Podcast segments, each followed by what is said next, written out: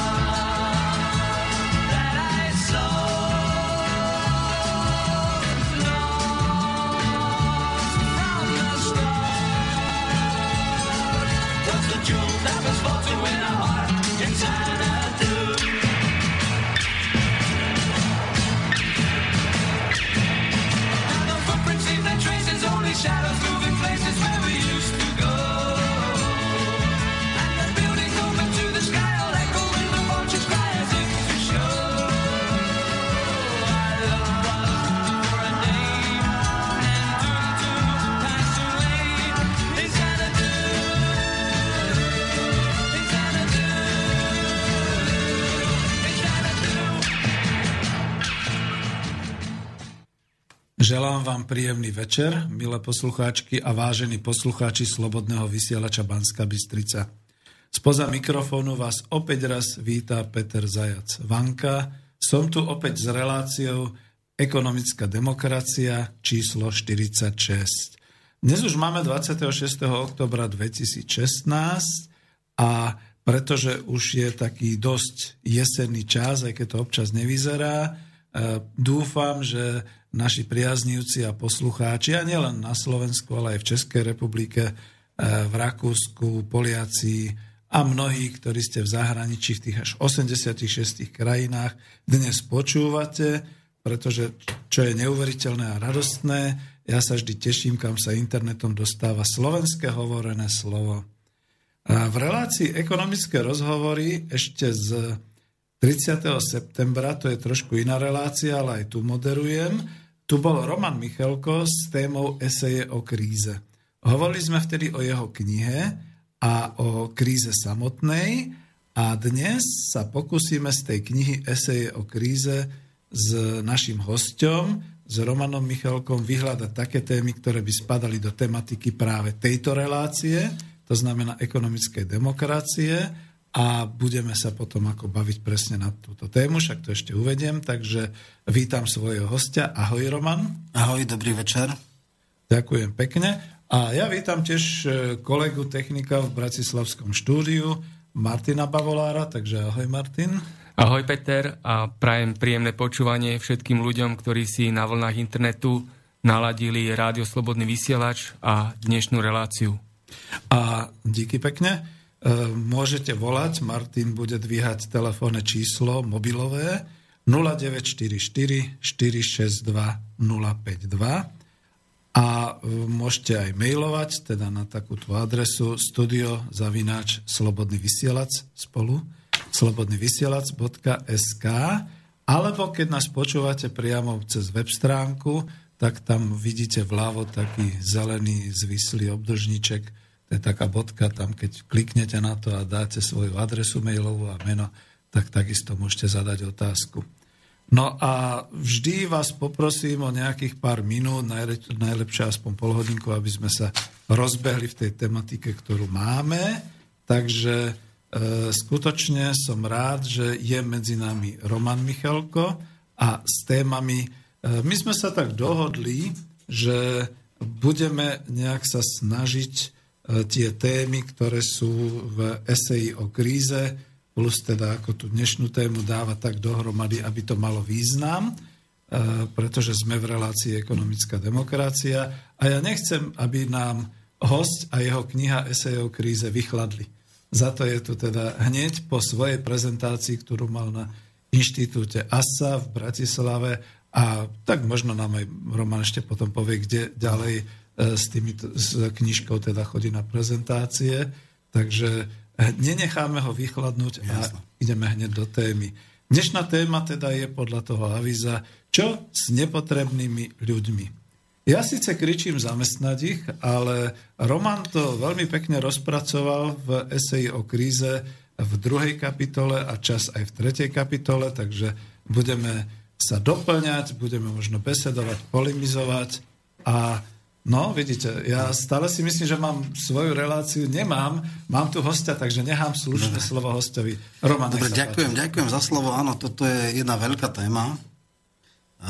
Ja som napísal teda jedna, že čo s nepotrebnými ľuďmi a druhá časť, ono sa to nepriamo dotýka, lebo je to dneska taký veľmi módny koncept, tzv. základného nepodmieneného príjmu, s čím ja celkom nesúhlasím. Ja, ja by som povedal základný podmienený príjem.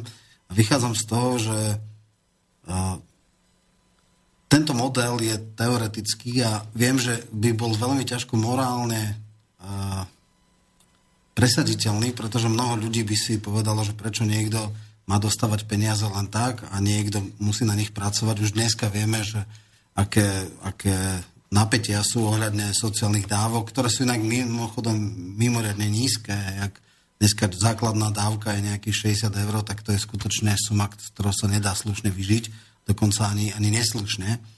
Čiže eh, tá základná téma je, vo všeobecnosti, možno by sme boli tak polemickí, eh, poviem, o čo sa jedná v tom, tej teórii alebo v tom koncepte základného nepodmieneného príjmu. Ale ešte ťa no. preruším, lebo to už sme ano. skočili veľmi do stredu. Ano. Ja predsa len ako by som chcel, dostaneme sa k ano, ano. určite slubujem to, e, ale predsa len chcel by som na ten začiatok až, kde minule v tej relácii ekonomické rozhovory sme rozobrali celkovo príčiny krízy, celkovo ako je to s tou krízou. Dokonca sme išli tak ďaleko, tvorili sme trošku v tej relácii aj to, že prečo a ako u nás vlastne došlo k tej privatizácii, ako je to celé. A z toho potom vyplynula tá jedna vec. Veď my sme všetci, a kľudne to poviem, ja som síce odjak živa, tak trošku ako, jak sa tomu hovorilo, že e, e, lojálny voči socialistickému zriadeniu a tak som zostal lavičiarom, aj keď nie komunistom a, a, a tak ďalej, dokonca ani nie nejakým partajníkom socialistických strán a podobne. Ale predsa len e, po tých rokoch, začiatkoch som si tiež tak hovoril, no dobre, však uvidíme, ako to bude, Vyzerá to, že naozaj toto bude efektívnejšie, celý ten moderný kapitalizmus a že to niekam povedie a, a niekam to dojde. Dokonca som vyučoval na manažerskej univerzite a práve tie oblasti organizácie, riadenia ľudí, zmeny, všetky takéto veci. A nejako tie roky ubiehali a nie, že sa to zlepšovalo, ale zhoršovalo sa to. A ty si, Roman, tam veľmi pekne aj tuto v eseji e, o kríze rozpísal, prečo sa to zhoršovalo, ano. ako sa to zhoršovalo. Jasne. A som veľmi škaredý, lebo no. vidíš, už si ma aj pochválil, ano. že som si tu skonspektoval ano, tvoju knihu dokonale a nechcem ťa skúšať. Ale nevadí, ale... ja, ja asi viem, o čom hej. hovoríš, respektíve keď nie, tak mi to pripomenieš. Predsa ale... len v tej, no. v tej časti obzrete sa po 27 rokoch ano. si veľmi pekne písal o tom, že teda ako to dneska vyzerá, že síce máme určité bohatstvo, niektorí ano. sú bohatí, niektorí nie, že máme nové auto pred domom a tak ďalej, proste toto. Toto je Čiže... dokonca text, ktorý som písal, keď som mal 19 rokov a bol som 19 ročný a Ale... bolo to roku, uh, tam je obzretie po 27 rokoch, Ale, čiže hej, hej. to bola anti, anticipácia. Samozrejme, že uh, aj v socializme sme mali teda isté informácie o tom, že ten kapitalizmus nie je taký dokonalý a a množstvo ekonomických migrantov, ktorí vtedy išli a mysleli si hlupo a naivne, že z, na západe na nich len čakajú a okamžite budú mať auto, dom, chatu, luxusnú, mhm. neviem, e, elektroniku, že to až také celkom jednoducho nie je. A ja som vtedy práve hovoril, že mne už nikto nebude hovoriť tie, tie karikatúry, ktoré nám tu dneska média, televízie, filmy dávajú, že ja neviem, za socializmu e, pred školami boli pionieri za samopalmy a takéto sprostosti, alebo že pred každým obchodom boli vždy uh, nejaké kilometrové rady, alebo že sa kilometrové rady na neviem, Texasky, ktoré v podstate tu z si človek mohol kúpiť kedykoľvek a boli tam vexláci, ale nie, nie nejaké rady. Ale o to nejde. Ten základný problém, tá základná idea, tá základná uh, hybná sila revolúcie v roku 89 alebo kontrarevolúcie, to už nechám na každého, bola v tom, že chceli sme reformovať socializmus. Tie prvé plagáty, tie prvé heslá boli 68-89, ako keby návrat, ako keby nikto nechcel. Ešte sa pamätám, keď Havel mal v podstate prísahať v tom decembri, keď bol zvolený za prezidenta, bola taká diskusia, že mal prísahať vernosť Československej socialistickej republike, že či povie socialistická, nepovie. Kapitalizmus bol ešte možno 3, 4, 5 mesiacov neslušné slovo. Ľudia to nechceli. Ľudia chceli tzv. konvergovať, e, systém, ktorý bude konvergovať. Hej? To znamená to si písal, preberať tie najlepšie e, veci z, z kapitalizmu v úvodzovkách a za, zachovať tie zo socializmu. Hej? Ja si pamätám, že keď bol zjazd ľudových sovietov, e, ktorý vtedy prechá, prenášala v priamom prenose ruská televízia, však všetci sme vtedy plus minus vedeli po rusky, tak mnoho ľudí pozeralo dokonca národné hospodárstvo tým trpelo, lebo ľudia nepracovali, teda v Rusku, hlavne v Svetskom zväze, tak vtedy, e, tuším, že Sacharov vy, vy, vystúpil s vystúpením a povedal, že Švajčiarsko je viac socializmu ako v Sovjetskom zväze, čo do istej miery bola pravda, pri, v prípade Švedska je to úplne jasné. E, veľké Čiže, príjmy, no? no, no. Vyššie príjmy a, a, je, je vyššie príjmy, ale relatívne, relatívne aj spravodlivo redistribuované, že dodnes napríklad také Dánsko alebo škandinávskej krajiny majú daňovú odvodovú kvótu na úrovni 55-56%. Je tam veľmi nízka, takmer nulová eh, korupcia a v podstate sú tam špičkovo fungujúce eh, služby štátu a v podstate žiaden človek bez javnej príčiny eh, sa tam nedostane na okraj spoločnosti. Samozrejme aj tam sú nejakí možno bezdomovci, ale je to možno osobný, osobné rozhodnutie toho človeka, ale tá sociálna sieť je taká, že umožňuje každému normálnemu človeku prežiť, e, keď aj je nejaký čas možno na sociálnych dávkach, sú tam rôzne programy a tak ďalej a, a v podstate toto je to, kde sme boli ten, ten bod nula, tie očakávania boli takéto. Mhm. Nebudeme, nebudeme v podstate nebudeme sa snažiť urobiť nejaký latinskoamerický model kapitalizmu. Keď už ľudia chceli, tak chceli v podstate skôr ten švédsky. Hej? Na to boli zvyknutí. A ešte, aby som vysvetlil, ja všade píšem, že kapitalizmus nie je monolit. Hej? To nie je, že taký istý je v Spojených štátoch, taký istý je v Bangladeži alebo na Filipínoch, taký istý je v Latinskej Amerike a taký istý je v Škandinávii a povedzme na kontinentálnej Európe. On má veľa odtieňov. A práve u nás sa dostal tzv. oligarchický kapitalizmus, o ktorom veľmi podrobne tam hovorím, že v podstate je tam dokonca jedna taká esej, kde fakt, keď to vyšlo v printe, teda v novinách, tak prvýkrát som zažil, som bol na jednom stretnutí a jedna pani tam nafotila 200 kópí tej, a rozdávala toho tej eseje a tam som práve písal v takej, v takej 20. Výro, výročie ústavy a povedal, čo sme očakávali, aká bola realita. Že no, už štát to... nám neplat, nepatrí, že uh, zo pár skupín finančných vlastne tu ovláda politiku, justíciu, všetko možné. Sem som ťa chcel dostať, no, no, no, no. to si veľmi pekne písal presne aj tu. Áno, áno. A ja, ak ťa môžem ano. doplniť, pretože ako nechcem, vravím, že ja som si to dobre všetko preštudoval, skonspektoval opačne, ty môžeš skúšať mňa, ano. ale za to som si vypichol niektoré vety, ktoré chcem povedzme aj prečítať, aby sme vedeli, že ako sa stalo, že zrazu sú tu nepotrební ľudia, zrazu je to veľmi málo práce, zrazu sú nezamestnaní, zrazu rozmýšľame, čo s tými nezamestnanými a rozmýšľajú sa také schodné cesty ako ten nepodmienený základný príjem. Ba dokonca už sa skutočne vo veľkom uvažuje, ako eliminovať tých, čo nezarábajú. Kľudne poviem, to je síce science fiction zatiaľ, ale cez tie overtonové okná sa to môže veľmi rýchlo dostať aj do skutočnosti len mala odbočkať tie overtonové okná, to znamená, že niečo je absolútny nezmysel, ale keď sa dlho o tom bude hovoriť a všade to mas mediálne masírovať nakoniec, to niekto vyskúša, potom niekto povie, to je v poriadku a potom sa z toho urobí zákon, že áno, takto to musí. No, tam mám práve jednu kapitolu o tom, ako by vyzeral neoliberálny raj, takže tomu sa môžeme, to je tá, tak, tá, tá extréma druhá strana, že čo teoreticky nám hrozí, ale ale tak pocituje, aby no som prípadne... Hlavne, no. Lebo mne ide naozaj dnes uh, o to, že E, veľmi dobre si to vystihol, že čo s nepotrebnými ľuďmi a ako je to s pracovnou silou za tohoto pokročilého kapitalizmu. A úplne na tom začiatku, presne v tom e, obzretí sa po 27 rokoch, ktoré si teda takto uviedol, je, že ako nové auto pred domom, elektronika, byt stávajú sa protézou osobnosti. Určujúci princíp tejto spoločnosti sa stal princíp, určujúcim princípom sa stal princíp rozkoše v najprimitívnejšom slova zmysle ako zárobok, hospodárske zabezpečenie, zážitky základné hedonistické a tak ďalej, duchovné prázdno popri tom je a píšeš tu, že spoločnosť je partikulovaná, rozbitá, bez spojiva ľudskej spolúčasti a vzájomného povedomia, vytvára sa ideálne prostredie pre najnižší egoizmus, ktorý sa stáva všade platnou ideológiou prežitia. A prečo to hovorím? Pretože to je stále o tom, že pred 30-40 rokmi by tu, na tomto území, v tejto československej kultúre nikoho nenapadlo, že budeme riešiť problém nepotrebných ľudí.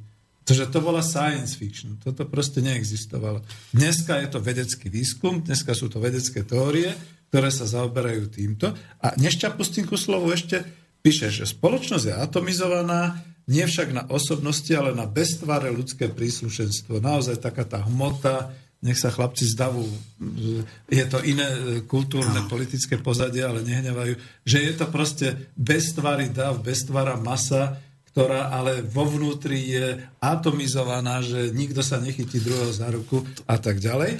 A potom človek je vrhnutý do tejto spoločnosti, je až príliš presvedčený o svojej spoločenskej nemohúcnosti. A tým chcem končiť, lebo to ostatné v knižke zase ďalej pokračuješ veľmi dobre. Jasné. A táto nemohúcnosť. Vieš, keby niekto pred 30-40 rokmi povedal, že ľudia budú nepotrební, tak ľudia zaberú vidle a vyhádžu všetkých týchto hlásateľov takýchto myšlienok von z okien hradu, parlamentu a akokoľvek ďalej.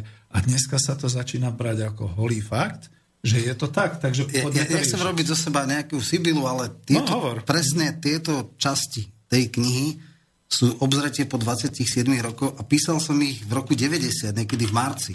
Čiže inak povedané, my sme samozrejme vedeli z rôznych e, vlastne kritici kapitalizmu boli vždycky a, a vlastne len sa to bralo, že to je propaganda. Ale ono sa ukázalo, že to nie je celkom propaganda, že netreba pozerať iba kto to hovorí, ale, ale či to skutočne má ten obsah.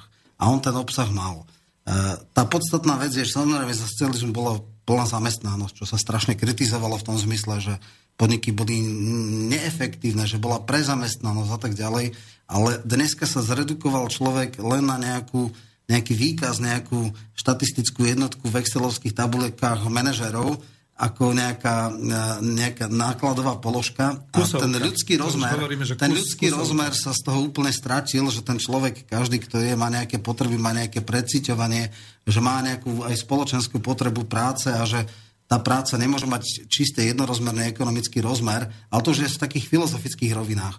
Skôr chcem povedať, že to, čo som vlastne vtedy písal, egoizmus ako všeplatná ideológia prežitia. Hej? Ten základný model, na ktorom je postavený kapitalizmus, je ja som racionálny egoista. Je to dobré, že je to tak, pretože séria egoizmov všetkých ľudí urobí prosperujúcu spoločnosť. Aj do nejakých absolútnych zvrhlostí to dala Ayn Randová, kde sa, ktorej sa tiež potom venujem, ale, ale v podstate ako keby e, konzumná spoločnosť, hej, to je to, toto akože chceme. No, niekto to chce, niekto to nechce a ľudia, ktorí sú senzitívnejší, ktorí majú väčší rozhľad, ktorí inakšie alebo jemnejšie vnímajú ako vôbec svoje postavenie vo svete a svoje nejaké hodnotové ukotvenia, vidí, že toto je cesta na cestie. A vlastne, keď sa to hypertrofovalo, keď sa to donieslo do obludnosti, do krajnosti, viete, nielen Ayn Randov, ale aj taký Mikloš x krát hovoril, že, že je to fajn, že je to tak, že vlastne tento systém založený na egoizme je vlastne, vlastne veľmi efektívny, úspešný a že vlastne každý má z toho šancu, že aj tí, aj tí neúspešní uh, tam je to, že to dvojúrovňová spoločnosť, ktorá robí na jednej strane výťazov, ale potom aj porazených. Len problém je, že aj tí porazení sa veľmi ťažko stávajú väčšinou a nejakým spôsobom sa vzbúria, pretože sú mediálne neforsírovaní, že každý má ten úspech na dosah. A že teraz sa ti nepodarilo, ale určite ten potenciál máš. Každý je klamaný ilúziou amerického sna v rôznej v variáciách európskych, stredoeurópskych, slovenských, hej, že ja môžem mať e, nejaký úspech, nejaký nápad a budem úspešný, budem milionár a neviem čo všetko, to je číra fikcia. Všetci nebudú e, milionári, všetci nebudú úspešní a naopak ten, kto neprejde superselekciou, ktorá už od, od základných cez strednej školy, ako na západe je to úplne, že ešte brutálnejšie, že tam záleží, kto sa kde narodil a je to úplne, že ako byrak e, pri jeho ďalšej neviem, životnom osude, do akých školy chodil, či sa dostal na takú alebo onakú univerzitu. To predestinuje šancu zamestnať sa, mať taký a taký príjem. Čiže tieto veci sú od malička, sa ľudia ako keby búria, alebo vnútorne sa búria proti tej superselekcii a, a e, tomu deleniu na úspešných, neúspešných a potom práve vznikajú tie, tie veci, hej, že ľudia menej úspešní sú v pozícii otrokov, vlastne takí tí hypotekárni otroci, ktorí 40 rokov musia byť e, zamestnaní, lebo majú damoklov meč nad hlavou, že prídu o, o, o svoj byt a vlastne môžu, musia brať akúkoľvek prácu a musia e, chodiť, ja neviem, druhé a tretie zamestnanie a neviem čo a nežijú vlastne ten život, len sú doslova v takom kolotočí otrokov a potom sú tí úspešní, ktorí si privlastňujú vlastne zisk tých, tých spoločností, tí top manažery, tí vlastníci, ktorí sú v podstate sociálne, absolútne asociálni. Hej? Neuvedomujú si, že nedávno som mal práve vlastne tiež taký, taký mm, príspevok, lebo ma extrémne vytočila otázka jedného pravicového novinára, ktorý sa štátneho tajomníka ministerstva práce pýtal, že, že čo ho to napadlo, že čo je to za absurdita e, požadovať, aby zamestnanci participovali na ziskoch spoločnosti. Máme strašne veľa spoločností, ktoré sú v ziskoch, nie sú to len banky, sú to aj výrobné, je teraz relatívna konjunktúra, relatívne malá nezamestnanosť. Je množstvo sektorov, kde nie je možné zamestnať ľudí, nie je možné zamestnať kvalifikovaných ľudí, či sú to automobilky, strojársky priemysel a tak ďalej. E, oni by boli zamestnateľní, ale samozrejme nie za také sumy, aké im ponúkajú zamestnávateľia, tak samozrejme, čo im príde prvé na um? No tak však dotiahneme tu nejakých Rumunov, Bulharov, nedaj Bože Ukrajincov, a tí to za tú sumu budú robiť. No ale to je chorý systém a vtedy mu minister, teda štátny tajomník povedal, nie, ak chcete zamestnať ľudí, musíte im dať adekvátne platy. A na to prišla otázka, čo vás to napadlo? Na základe čoho si myslíte, že zamestnanci majú morálny nárok na to, aby participovali na zisku spoločnosti? No ja som povedal, no vďaka tomu, že bez práce, umu, schopnosti zamestnancov by žiaden podnik nefungoval. A jednoducho tí e, vlastníci kapitálu, tí manažéri by išli do obrovských strát a veľmi skoro by skončili. A pokiaľ tento chorý egoizmus bude ďalej pretrvávať, no tak jednoducho e, to lepšie nebude. Ale samozrejme, toto už sme dnes, keď je relatívne tá situácia lepšia, dnes uh, málo ktorý manažer fabriky môže povedať, že nepáči sa ti, choď preč, že mám 10 na tvoje miesto, no nemáš. Ak máš 10, tak nie je kvalifikovaných, niektorí dokážu odviesť takú prácu, ako treba, ktorí sa, sú schopní sa stále vzdelávať, byť precizní, robiť e, načas, mať kvalitnú pracovnú morálku, takých ľudí už tak veľa nie je. A tu ťa zastavím, pretože toto bolo vynikajúce, čo si povedal. E, ešte sa vrátim k tomu, dám ti otázku, ale len, aby si mohol odpovedať, že toto máš, tuším, v kapitole 4 ako cynizmus, ako princíp tu N, Áno, Ayn. Randovú. Nebudeme sa tým dnes zaoberať, ale odporúčam, pretože ja si zo zásady takéto zvrhlé všelijaké teórie neoliberálne ani nečítam, ani nevyťahujem, ale on to dal... A poznáš svojho nepriateľa. On to dal Roman presne tak, že človek si to potom prečítal, no chvíľu mi bolo zle, musel som si dať nejakú tú borovičku, aby som sa ukludnil a povedal si, že fuj, tak toto sú už naozaj netvory. Ale uvedomil som si, že vlastne ticho a plázivo sa ten neoliberalizmus dostal k nám a dnes má až takú podobu, že už je až nebezpečný a kritizovaný na západe. Že čože my, my by sme ho aj prijali, pretože my už príjmeme pomaly každú blbosť. Ale už aj tam ho kritizujú a ty si to tak celkovo rozobral. Vrátim sa k tomu, čo si hovoril, lebo to bolo dôležité, že aj my už máme skutočne takto vychované mass média a povedzme aj určitých politikov, ktorí sú natoľko švihnutí, e, ako ešte není 10, nemôžem povedať škaredým slovom, tým neoliberalizmom a týmito vecami, že oni si už neuvedomujú, že oni sa dostali vo svojej ideológii oveľa ďalej ako komunisti, A keby dnes nebolo ešte to, že teda je demokracia v raj a tak ďalej, tak už by sa skutočne vešalo a strieľalo. Len za to, že by človek na takejto tlačovej besede sa oharadil, že aj zamestnanci by mali mať niečo z toho, že podnik má zisky a že by mal z toho niečo mať. Až tak ďaleko to došlo. Ale ja som ťa asi prerušil, len ideme tým dobrým smerom, ktorým stále chcem, že E, týka sa to dnes a na tejto relácii hlavne e, tej časti zamestnancov, pracovnej sily pracovníkov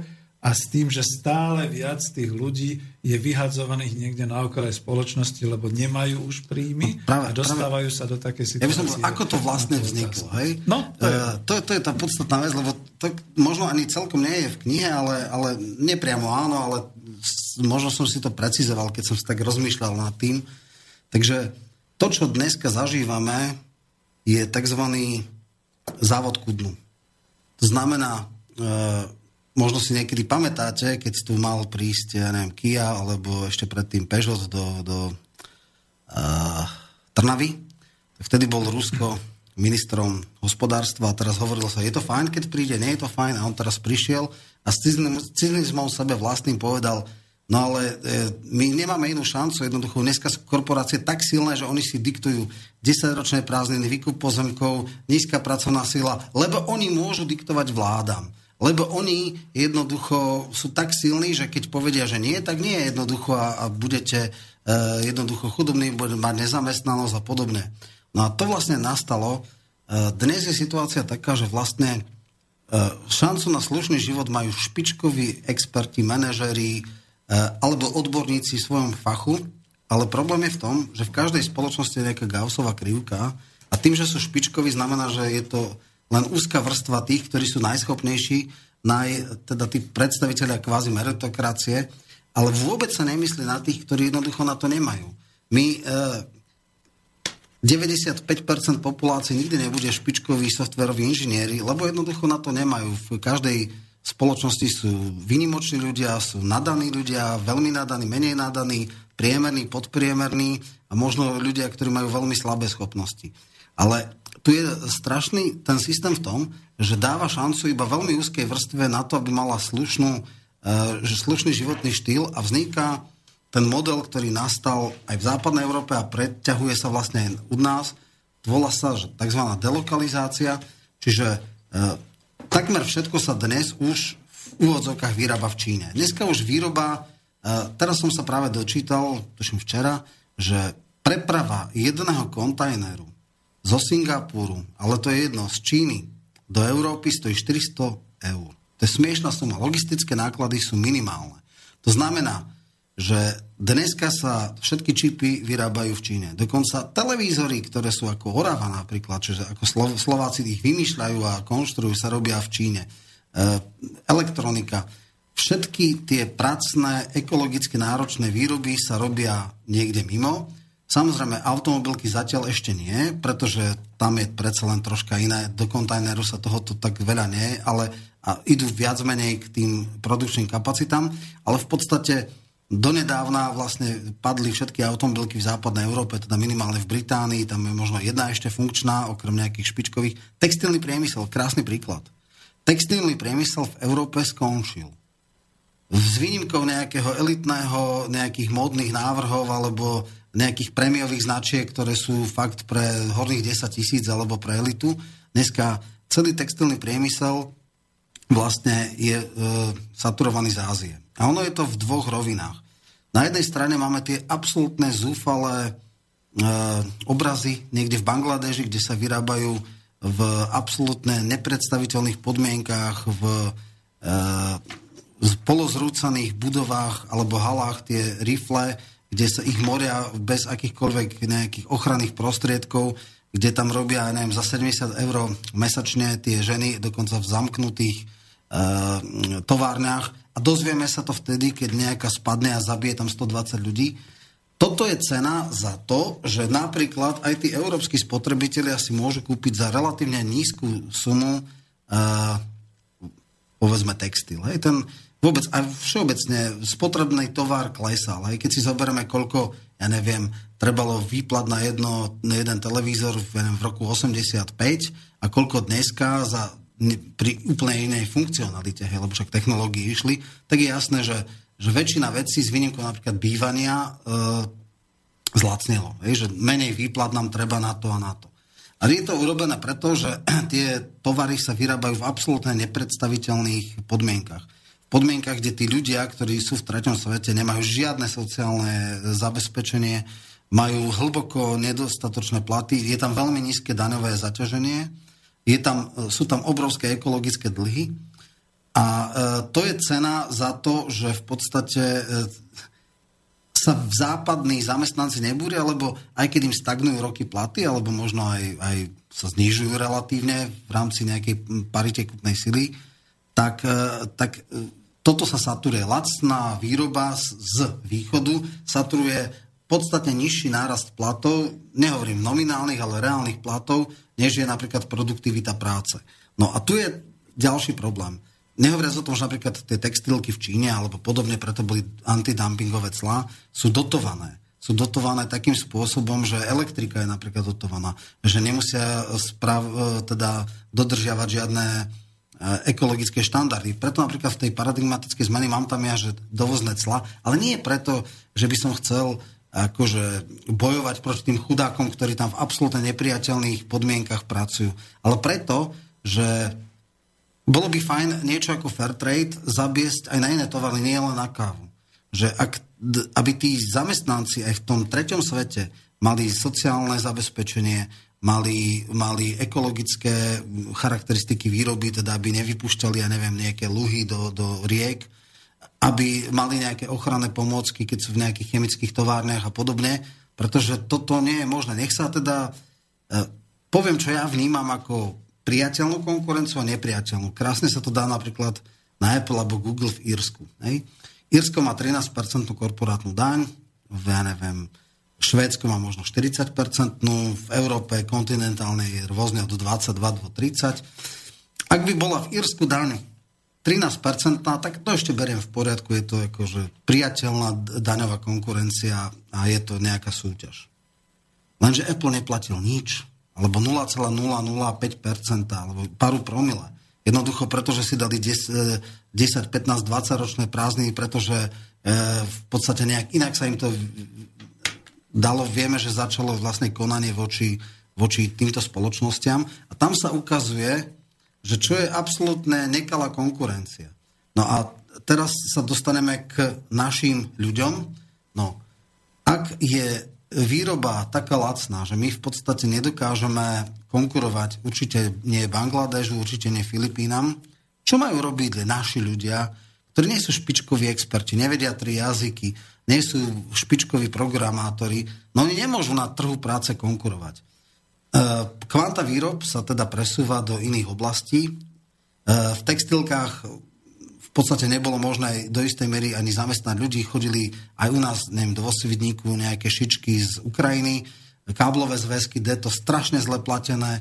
Jednoducho už, už tam sa to nedalo konkurovať. Tí ľudia sú bez práce a je úplne naivné, smiešné, absurdné, keď teraz príde niekto, nejaký múdry pravicový politik a povie im, no viete, my musíme rozvíjať poznatkov orientovanú spoločnosť, musíte sa učiť, musíte byť špičkoví programátori, musíte zvládnuť najnovšie technológie, lenže toto je absurdné hovoriť 50-55 ročnej žene, ktorá má možno základné vzdelanie alebo má učňovku.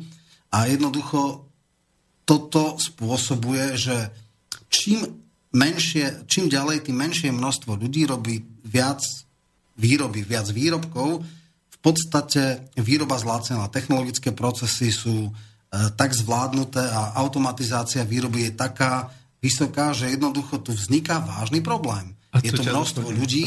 Mhm. ktorí nemajú na to byť špičkoví experti, ale mali by mať nárok na to, aby dôstojne žili.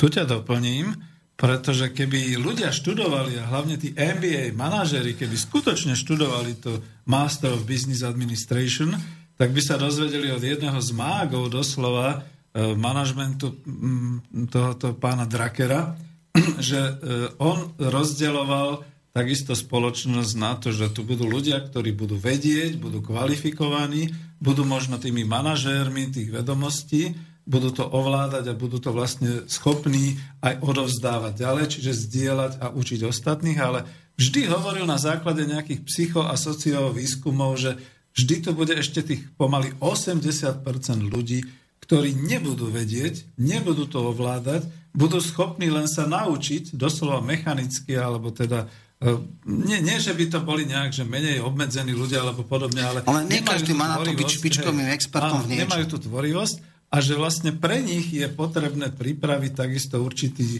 spôsob e, aj teda tej, tej organizovania práce, aj podobných vecí. Ale vrátim sa k tomu, lebo to už sme potiahli trošku ďalej. Díky, že si vysvetlil aj ten tre, tú tretiu četu za, e, ekonomické demokracie, keďže sme tu v tejto relácii, a to je ten férový obchod, ten fair trade, pretože tak, ako si uvádzal tie jednotlivé prípady, aj či, či už toho textilu, alebo teda takýchto týchto jednotlivých e, spoločností, ktoré takto využívajú. Aj to prostredie. Ten e, spravodlivý obchod a vzájomne výhodný, ten fair trade není naozaj zameraný na to, že my nechceme povedzme nejakú čokoládu z Nikaraguji, lebo sa tam deti e, vo veku 10 rokov, my nechceme textil, lebo to robia tie nedospelé 13-ročné šičky, kde si v Bangladeši a podobne, ale hlavne kvôli tomu, čo si hovoril. Ak textil v Číne, vieme, že je dotovaný veľkým štátnym hospodárskym systémom. A takisto doprava a tak ďalej ak e, to, čo si uvádzal, tieto e, prostriedky IT a podobné záležitosti. Tam zase vieme, že áno, lebo okrem iného je to dotované aj tým, že tam je strašne veľa univerzít, ktoré boli ale Presne pôvodne tak. dotované zase povedzme ani možno nie štátom, ale proste tými korporáciami. To, toto už je, toto už je druhá Hej. napríklad vec, že samozrejme západný svet je v, vo vzdelávaní oveľa viac orientovaný na humanitné a spoločensko-vedné odbory. Aj málo kto chce ísť študovať prírodné vedy, techniku, lebo je to ťažké, lebo matematika jednoducho mnohým ľuďom nesedí a tak ďalej. A naopak sú veľmi dravé spoločnosti India, Čína. E, tam vlastne o to píšem, že, že vlastne len v jednom meste Dalian, ktorý je blízko pri Južnej Koreji, to je asi 3 miliónové mesto v Číne, e, je viacej inžinierov, ako v celom Nemecku. Hey. A uh, nehovoriac o Indii, pri Bangalore, tam je Oracle, má obrovské jednoducho firmy, ktoré robia software. Uh, nie je tam jazyková bariéra, lebo stredná vrstva vie po anglicky. Čiže a nehovoriac o tom, že pri riadenej imigrácii chcú dať green card, zelené karty, ja neviem, Nemci špi, špičkovým ajťakom. V Silicon Valley, keď si človek pozrie, koľko je tam Indov, koľko je tam Číňanov uh, z, z Korea, teda z Korei a podobne, tak jednoducho, áno, oni skupujú tie mozgy. Ale to, to je už ako vysoko sofistikovaná e, pracovná sila, ale podstatná vec... No. predsa len ako ťa doplním v tomto, lebo už mi utekáš niekam ďalej, ja dobre, to ešte dobre. nechcem, to budeme no, mať ďalej jasné. ako pokračovanie. Presne v tomto, že práve v tom ten spravodlivý obchod, ten fair trade, tá tretia črta ekonomickej demokracie je, že ona nechce zabrániť, že akože my nechceme tu teraz akože takéto sofistikované výroby a všelijaké takéto veci, ale uvedomuje si tú určitú spravodlivosť. To znamená, dobre, my to vyrábame, alebo my by sme to produkovali za takýchto podmienok, vy to robíte takto skoro až dumpingovo, když to už je skoro až ako podľa toho obchodného sveta, tak dobre, tak sa podelme o to, že vy to máte výhodnejšie podľa tých klasických strategických výhod rozdelenia práce a všetkých takýchto vecí. Tak teraz sa podelme o to, že dobre k nám to dovážate, ale to znamená, že my to tu budeme akceptovať, ale povedzme, buď vám tam dáme clo, alebo to proste bude stať ináč, pretože my sme tu znevýhodnení v tom, že zatiaľ, čo vy používate hospodársky systém na energiu, alebo vy používate všetkých tých e, veľmi vzdelaných, pretože máte takto rozvinutý systém, my to tu nemáme a keď my e, chceme používať vaše výrobky alebo vaše služby, tak samozrejme nemôžete nám ich dať rovnako draho, ako keby sme si ich sami vyrábali. Mal by tam byť naozaj nejaký takýto systém e, kompenzácia a podobne. A ešte ťa nepustím slovo, lebo nechcem ako ísť Jasne. do tej ďalšej témy vzdelávanie. Tu si povedal jednu ako veľmi zaujímavú, závažnú skutočnosť o tom, že teda tá lacná práca, že skutočne momentálne je to tak, že e, vlastne u nás zanikol aj celý textilný priemysel, pretože niekde to bolo lacnejšie, ľudia tam robia veľmi lacno alebo veľmi nevýhodných sociálnych, environmentálnych a aj možno technologických podmienkach. Moja otázka ako hnusne na telo. No a dobre, my tu máme automotív priemysel a možno ešte nejaké iné priemysle, o ktorých ani sami nevieme. A pritom sme vysoko lacní. Preto sa nemôžu už vyrábať autá v Amerike a možno sa nebudú, nebudú môcť vyrábať autá ani v Rusku, lebo by to bolo drahé a tak ďalej. Nerobíme my vlastne to isté v rámci no, no, Európy? No tak predovšetkým my e, všetky automobilky na Slovensku nie sú v slovenských rukách, čiže to sú vlastne e, nadnárodné korporácie no, prídu tu Európy, kvôli logistiky, jasné. No v Európe je to tak, uh, automatizácia, automatizácia jednoznačne uh, vlastne eliminuje alebo uh, vytvára také prostredie, že menej kvalifikovaná pracovná sila, ktorá robí nejaké rutinné pracovné operácie, je čo, čím ďalej, tým menej potrebná. Hej? Čiže teraz nedávno som práve, tuším aj písal, že nejaká nová lakovňa sa má v Volkswagene teda postaviť, ale že tam budú samé roboty, že tam bude v rádove nejaké desiatky ľudí, možno 40 ľudí, ale to, čo niekedy robilo, možno 400. Čiže áno, jedna vec je, že v poriadku, ak už máme, pamätáme si z 19. storočia, keď sa prvá nejaká priemyselná revolúcia, že začali párne stroje, tak rozbijali robotníci tie stroje, lebo chceli v podstate akože, aby im nebrali prácu. No, jasná vec je, že asi sa nedá brániť pokroku. Hej, to treba si uvedomiť.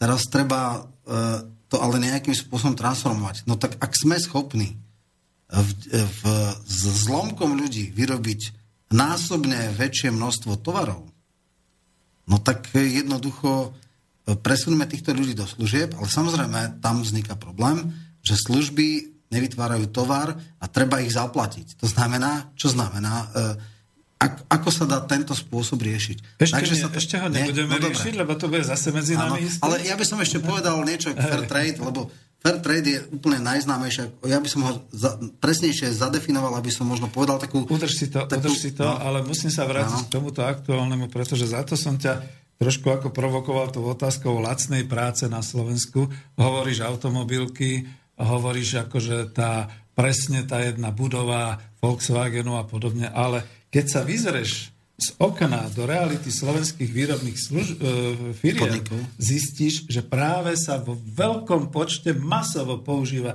nekvalifikovaná pracovná sila, až tak nekvalifikovaná, že stačí, že sú to operátori, ktorí majú nad sebou nejakých tých e, supervízorov a tí supervízori ich doslova učia, kam majú položiť ruku a ako to majú postaviť a ako to majú položiť. Čiže tí ľudia nemajú žiadnu strojárskú kvalifikáciu ani žiadnu inú kvalifikáciu a toto je podstata. Títo ľudia dokonca nie sú ani kmeňoví zamestnanci uh-huh. automobiliek. Oni sú to cez agentúry dočasného zamestnania, čiže ráno prídu a zistia, že sú už v práci, ináč by to ako ani nezistili. A tá kvalifikácia je iba v tom, že nad nimi, nad, nad ich pracovným výkonom e, sú nejakí supervízory, majú k tomu trénerov. Ja ti kľudne poviem, že dneska by som už nechcel byť tréner, pretože už to išlo až tak ďaleko, že tréneri, psychológovia, sociológovia, ktorí kedysi učili manažerské a obchodné zručnosti, dneska pomáhajú týmto nekvalifikovaným zamestnancom, operátorom, aby to vydržali tých 8 hodín alebo 12 hodín na smene a aby robili stále ten istý pohyb.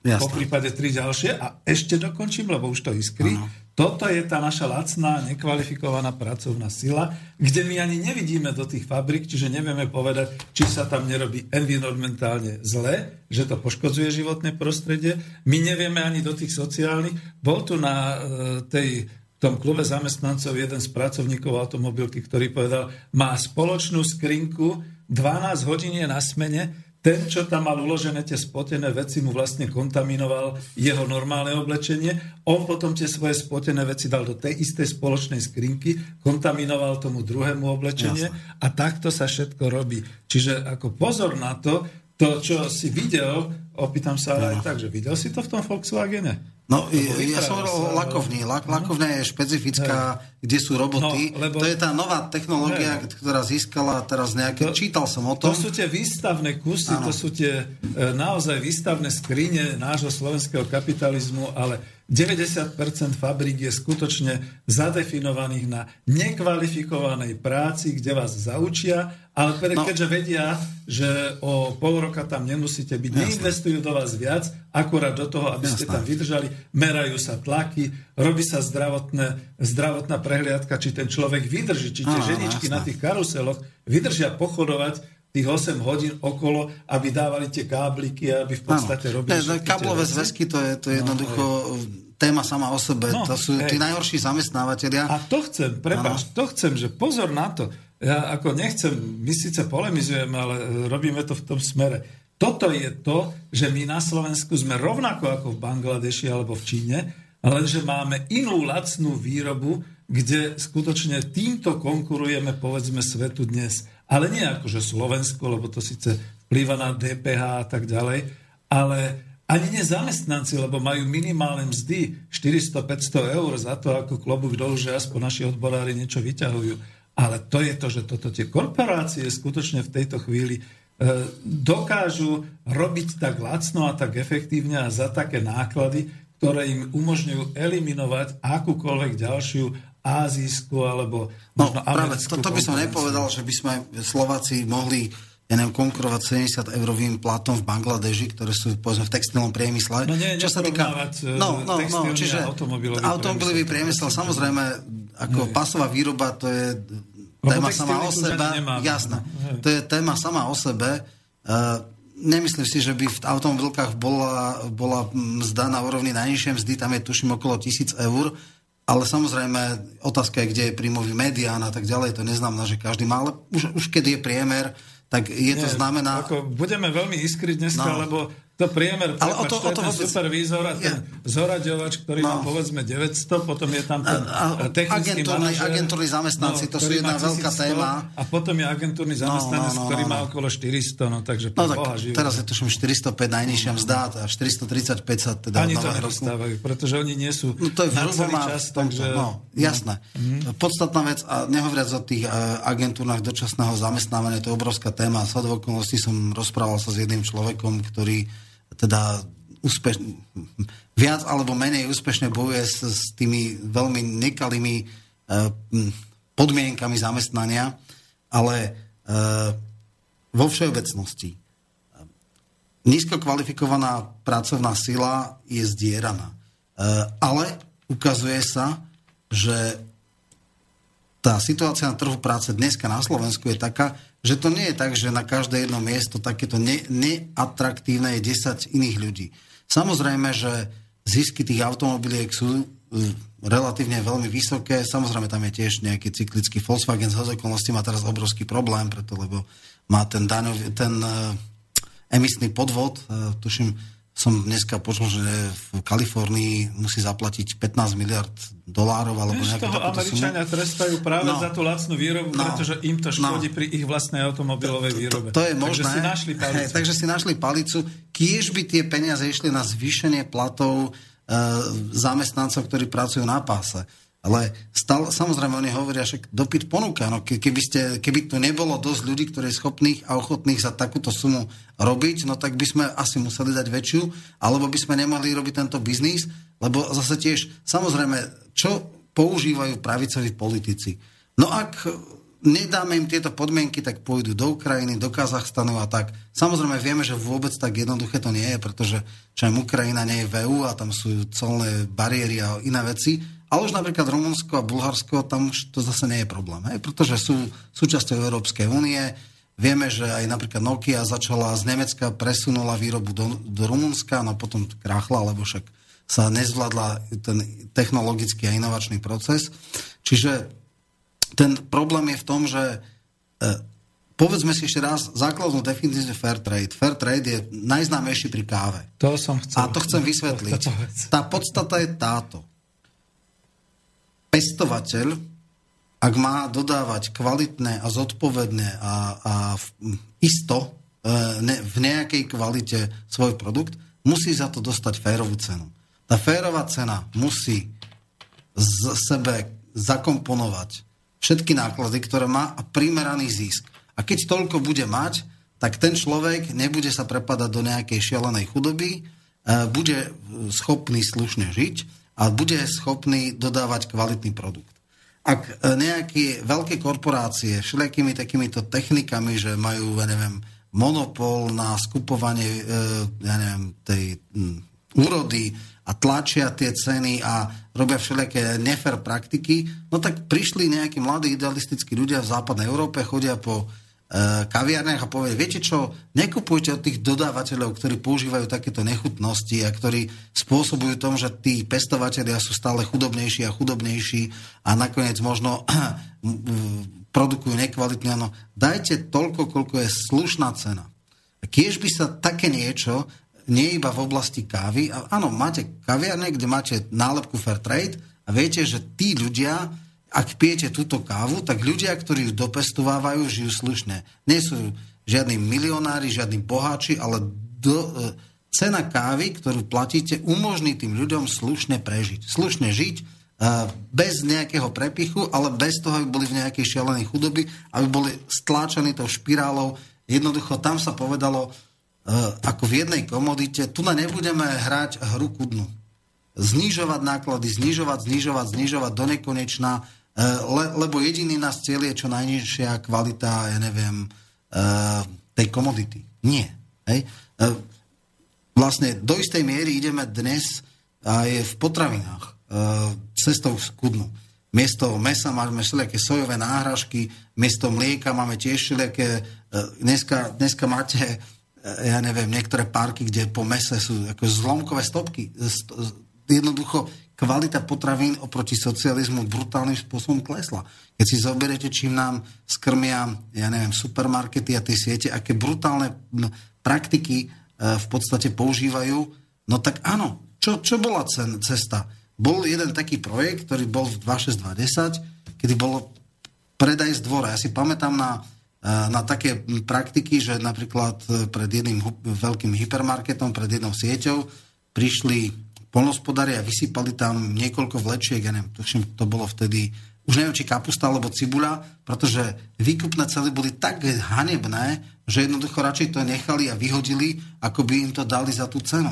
A to je ten základný problém, že No dobré, tak používate takéto veci, dáte, že toľko a toľko musíme za zaknihovanie dať a také a onaké a, a stláčajú ceny do úplne že nerealistických sum. No tak dobre. Už sa mi ušiel, ale zase niekto... Nie, lebo toto je k tomu istému. To je nie, fair nie, trade. Nie, to je k férových cenám. Jednoducho, ako sa tomu brániť? No tak dobre, polnospodári nech jednoducho predávajú z dvora, nech sa robia faremné, e, firemné e, alebo farmárske predajne. Mm. A čo je najpodstatnejšie vtedy, to bolo, chvála Bohu, aj daňovo zvýhodnené, lebo vtedy bola štandardná cena za potraviny taká istá, ako ju nastavil Mikloš, 19%, ale pri predaji z dvora to bolo iba 8%. Nehovorím, že to je o niečom inom, ale posunuli sme sa ďalej od témy nepotrebných ľudí a zamestnancov, lebo z toho mi napadá ano. jedna vec, ale už neiskríme, teraz to myslím ano, ako ano. dobre. Inšpiroval si ma k tomu, že jednoducho si auto vyrobené na Slovensku nekúpim, lebo ho nebudem považovať za fair trade. Keď viem, v akých podmienkach, ktorí ľudia ho vyrábajú, za prvé začína mať vôbec problémy s tým vnímať, či to bude kvalitné auto. Všetky tri automobilky a možno aj tá štvrtá, ktorá prichádza. A za druhé, keď si Land predstavím, keď si predstavím že, pozor, máš tam nejaké akcie, že tak hovoríš? Nie. Nie, pozor, hej, lebo to je Tata. A Tata je indická. No jasná. Indický no, no, výrobcovia no, to je luxusná, čiže to nie je pre bežných ľudí. No, to som ale tak povedať. ako oni len kúpili značku, to ešte sa nevie, že čo tu vlastne budú vyrábať a či to bude naozaj ten Land Rover, ten, ten typický britský, alebo či je to zase už len kúpené ako náš zlatý bažan od Heinekena a podobne. Ale e, v dobrom som to chcel, že tým pádom ten fair trade, keby som použil aj na Slovensku, tak by som skutočne váhal, pretože hlavne tu na Slovensku férové by mali byť e, mzdy zamestnancov. To znamená, že keď dokážu na tom aute, ktoré dnes stojí okolo 8,5 tisíca, odpočítam dobre 2000 na ich zisk, čiže 6,5 tisíca, odpočítam dobrú tisícku na celú logistiku a všetky veci, stále je to nejakých 6,5 tisíca alebo koľko, odpočítam ešte všetky tie náklady technické a podobne. Stále by tomu zamestnancovi mohli dať tú tisícku v minime. A oni to nerobia, čiže no, nerobia fair ja som, ja som v práve tej jednej z SI, kde som dal do kontrastu tie špekulácie, dal Goldman Sachs kontra Volkswagen. Zisk na jedného zamestnanca firmy Volkswagen, alebo koncernu Volkswagen je nejakých 3500 eur, zisk špekulatívnom finančnom, teda tie, tie špekulácie finančné tam bolo okolo 420 tisíc.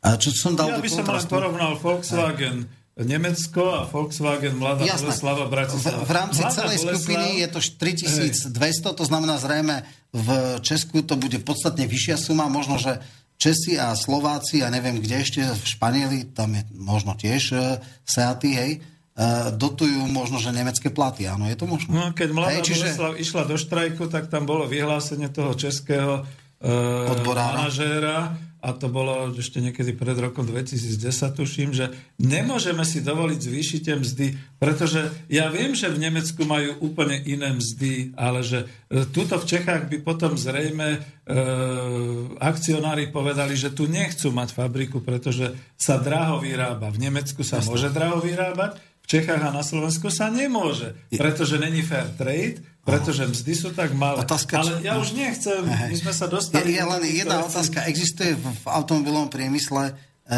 nejaký podnik Fair Trade? Možno, že ak by nejaké e, mondragonské alebo družstevné hnutia vyrábali auta, tak by to bolo. Ale práve to je ten problém, že Fair Trade je zatiaľ plus minus v jednej komodite, ako, ako nejaké hnutie.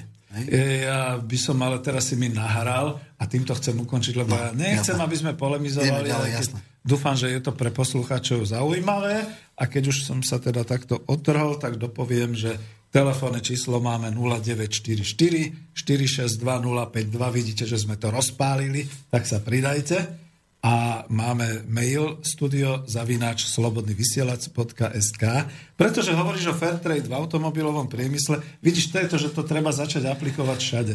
Pozeral som si jeden veľmi pekný film, pravdepodobne propagačný, o Airbusoch, o výrobe Airbusov v Európe a ja ho považujem za pozitívny v tom zmysle trošku toho fair tradu, pretože Airbusy ako lietadla sa vyrábajú skutočne v rozhodujúcich krajinách západnej Európy, to znamená Francúzsko, uh, Nemecko, Francúzsko, Španielsko, Británia, ešte plus teda niektoré ďalšie krajiny, uh, skladajú to dohromady. Dá sa povedať, že je to korporácia, ale je to združenie uh, naozaj týchto jednotlivých výrobcov, ktorí to dávajú dohromady a vzniklo to na základe toho, že vo Francúzsku v Nantes sa to šrobuje doslova, lenže tá šrobovňa... Kompletizuje, no. Hej, tá, tá kompletizácia je pôvodne na báze toho, že sa tam robili tie e, Concordy, teda tie, tie e, nadzvukové.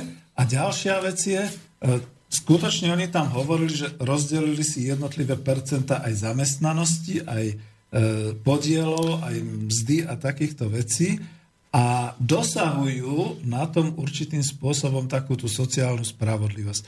Neviem, ale dávam to napríklad taký príklad toho fair tradu. Lebo za prvé, lietadlo nemôže robiť každý, to je prípad aj... aj e, tam sú asi kvalifikovanejší ľudia. Hej, hej. No tam e, asi nemajú a, pás, hej. hej, čiže tam nie je pásová výroba, zrejme to je taká skôr manufaktúrna, viem, že teda e, kto zmontováva lietadlo, tak e, aj keď je ten operátor v úvodzovkách, tak e, skutočne musí rozmýšľať, poznať tie schémy, pozerať, zapájať tie, tie ja neviem, dročiky, tak aby to všetko sedelo, je tam kontrola. Čiže tam skutočne sú vysoko kvalifikovaní robotníci. Je to ručná práca, tak, tak, ale tak. zase poviem tak, že my tu stále totiž to sa tými liberálnymi týmito... Telefón? Tak ideme na to. Tak dáme mhm. Počúvame? Áno. Dobrý večer, Dobrý e, večer. poslucháč Slavo od Pršova. Áno.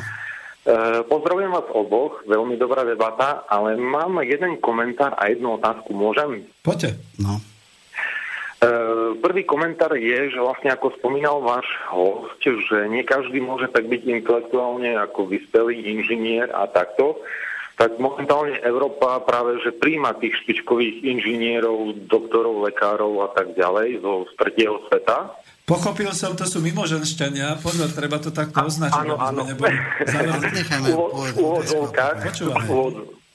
V úvodzovkách a vlastne tá uh, otázka je na to, že uh, podstate spomínal váš host, že neučí sa, ako neštudujú na vysokých školách, alebo celkovo sa neštuduje matematika, fyzika, prírodné vedy.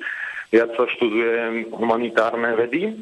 Ale nemyslíte si skôr, že je to ako ich zámer jednotlivých vlád, lebo keby sa učila matematika, fyzika, prírodné vedy, tak tým pádom by sa rozvíjalo aj logické myslenie ľudí.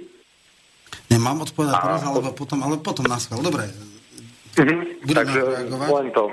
Ja, no dobre, no to je veľmi jasná vec. To je otázka, no. Uh, takto, to nie je o tom, že by sa nevyučovalo.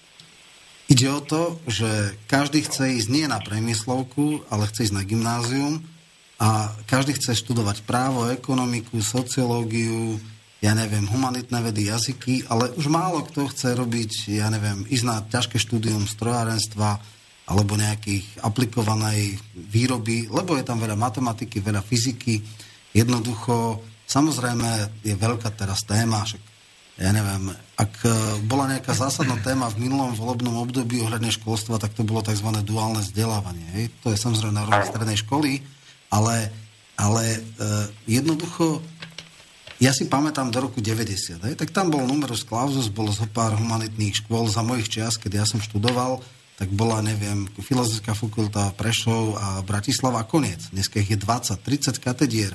Dneska už na históriu nerobia príjimačky, lebo berú každého, lebo každý chcel študovať. No a keď chcel, tak aj mohol. Kdežto za mojich čas bola brutálna superselekcia. 15 e, ľudí išlo na jedno miesto. Kdežto na tú techniku sa človek dostal aj za socializmu, lebo ja neviem, na tú strojarinu sa, čo ja viem, dvakrát toľko ľudí hlasilo, ako mohli prijať. No a samozrejme, niektorí skončili, niektorí neskončili, ale keď ten človek má výber, hej, keď si povedal, no tak tam sa určite nedostaneš, no tak keď chceš vysokú školu, tak skús teda sa popasovať s tým a ísť do toho ťažšieho matfis, e, elektrotechnika, strojarina, hutníctvo a tak ďalej. No tak to študovali. Hej? A už samozrejme, keď tam e, dnes máte odbory na, na technike, kde majú obrovský problém otvoriť to. Keď to otvoria, tak aby to doštudovali, lebo tam príde kde kto. Hej? Tam kvalita alebo nároky na tých študentov sú podstatne nižšie. To vám každý vysokoškolský pedagóg povie, že čo dneska je a čo bolo pred 15-20 rokmi. Úroveň stredoškolákov, úroveň kvality vzdelávania v matematike išla prúdko dole. Prečo? Nie preto, že by toto, ale jednoducho, keď si človek má výber, no prečo by som sa trápil ťažkou fyzikou, ťažkou matematikou, však ja to nejak obkecam, ja si pôjdem na nejaký iný odbor, každý chce byť manažer, nikto nechce byť nejaký, povedzme, že ešte tí ajťaci ako tak, že áno, že v počítači od malička hru, ale robiť nejakého konštruktéra, to dneska nie je e, vôbec e, lukratívna. Pritom samozrejme, a to je treba povedať, oveľa ľahšie si nájdu prácu. Hej? Dneska máte strašné kvanta ľudí, ktorí robia možno na úradoch za 500, 550 žurnalistiku, masmediálnu komunikáciu, neviem, aké všelijaké sociálnu prácu prepitujem. Hej, to je taký najvychytenejší odbor, lebo to sa najľahšie vyštuduje. No ale potom, samozrejme, to je tak, že uh, per aspera ad astram, cez trnie k hviezdam. To prejde tú strastiplnú e, cestu vzdelávania v technických vedách, dnes má podstatne väčšiu šancu získať dobre zamestnanie, ale, ale málo komu sa napriek tomu to chce. No, doplním to otázkou. Nepamätáš si, že boli to 90. roky, keď sa vehementne aj politicky likvidovalo celé učňovské školstvo ako nepotrebné, robotnícke, komunistické a likvidovali sa techniky, pretože sú nepotrebné, všetci už budeme iba obchodovať. No, ne, neviem, všetci, či sa počkaj, počkaj, no. likvidovali sa. E, chcel som ako no. otázku, no. Lebo to je tá história. My sme predsa prešli obrovský kus za tých 27 rokov rôznych zatáčok a rôznych týchto, kde, prepáč, robil som priamo vo výrobnej strojárskej fabrike a môžem ti povedať, Teraz hovoríme že o je stredných obrovská... alebo vysokých školách. No nie, počkaj, tak... počkaj. Vôbec celkovo no. vzdelávaní technickom a tieto je veľká, obrovská medzera generačná medzi starými strojármi zo socializmu medzi tými, ktorí zostali, tých nepár technikov a potom týmito mladými, ktorí začínajú vychádzať pre potreby e, automotív a, a, a takisto do duálnych.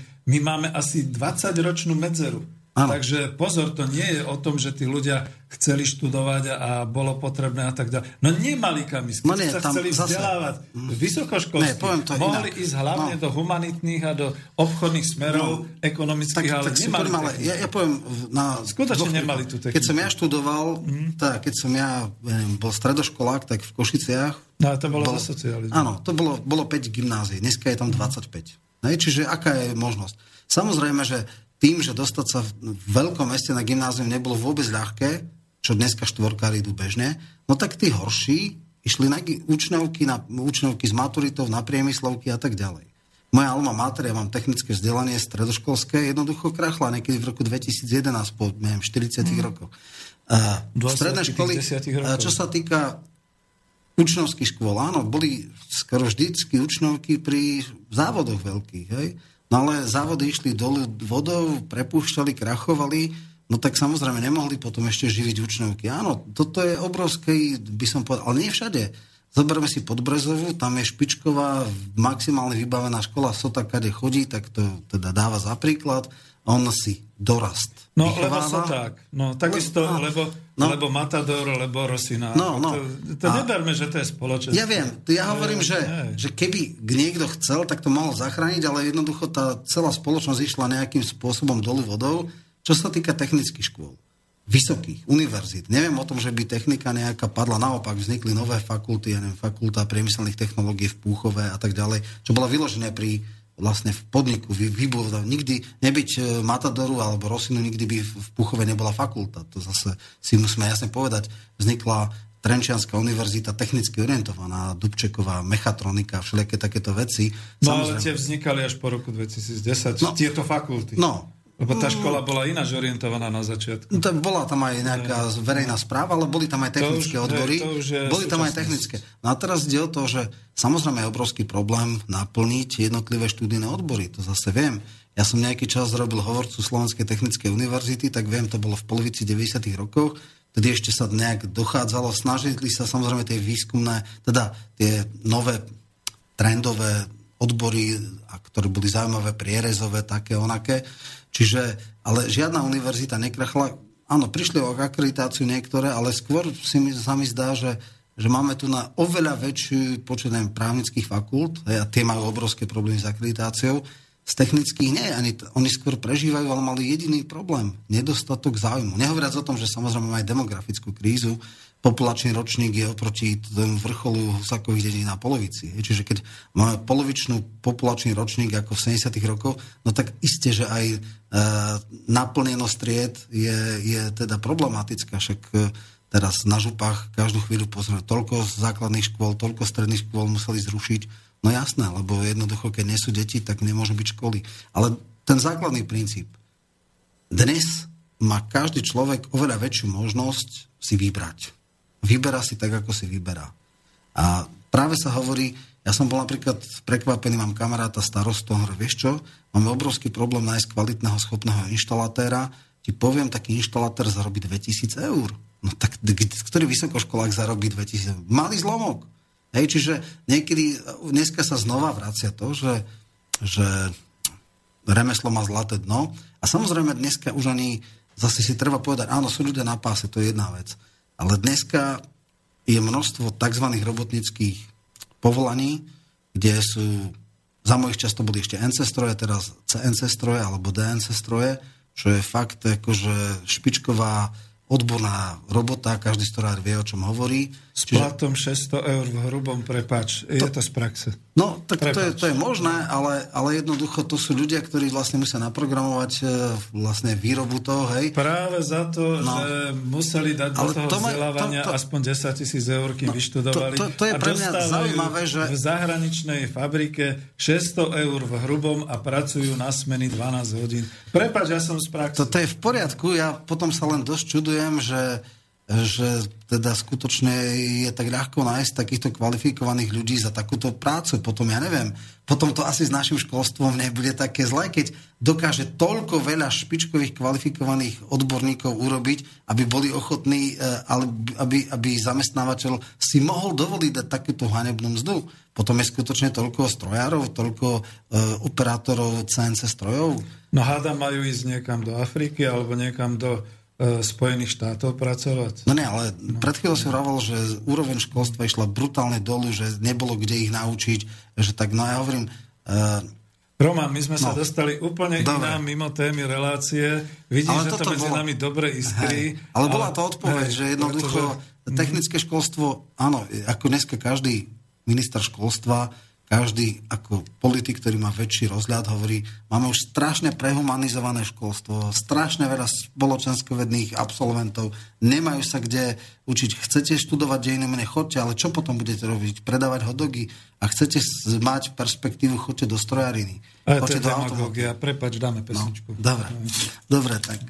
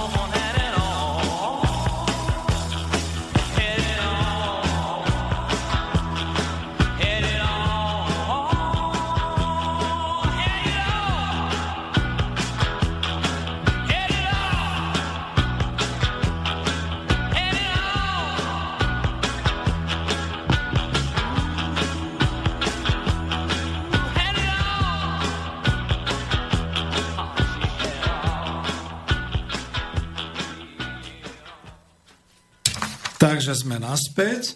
Trošku sme ako e, si upravili, že kam sa máme smerovať, pretože debaty o vzdelávaní a takýchto vecí by sme chceli nehať na iné relácie, ktoré sú tu v Slobodnom vysielači, ale keďže nám poslala ešte Zuzka Z e, jednu takú krátku pripomienku, tak ju prečítam, ale naozaj na to budeme reagovať len takto, ako je, že áno, ďakujeme. Rockefeller si predlžuje život.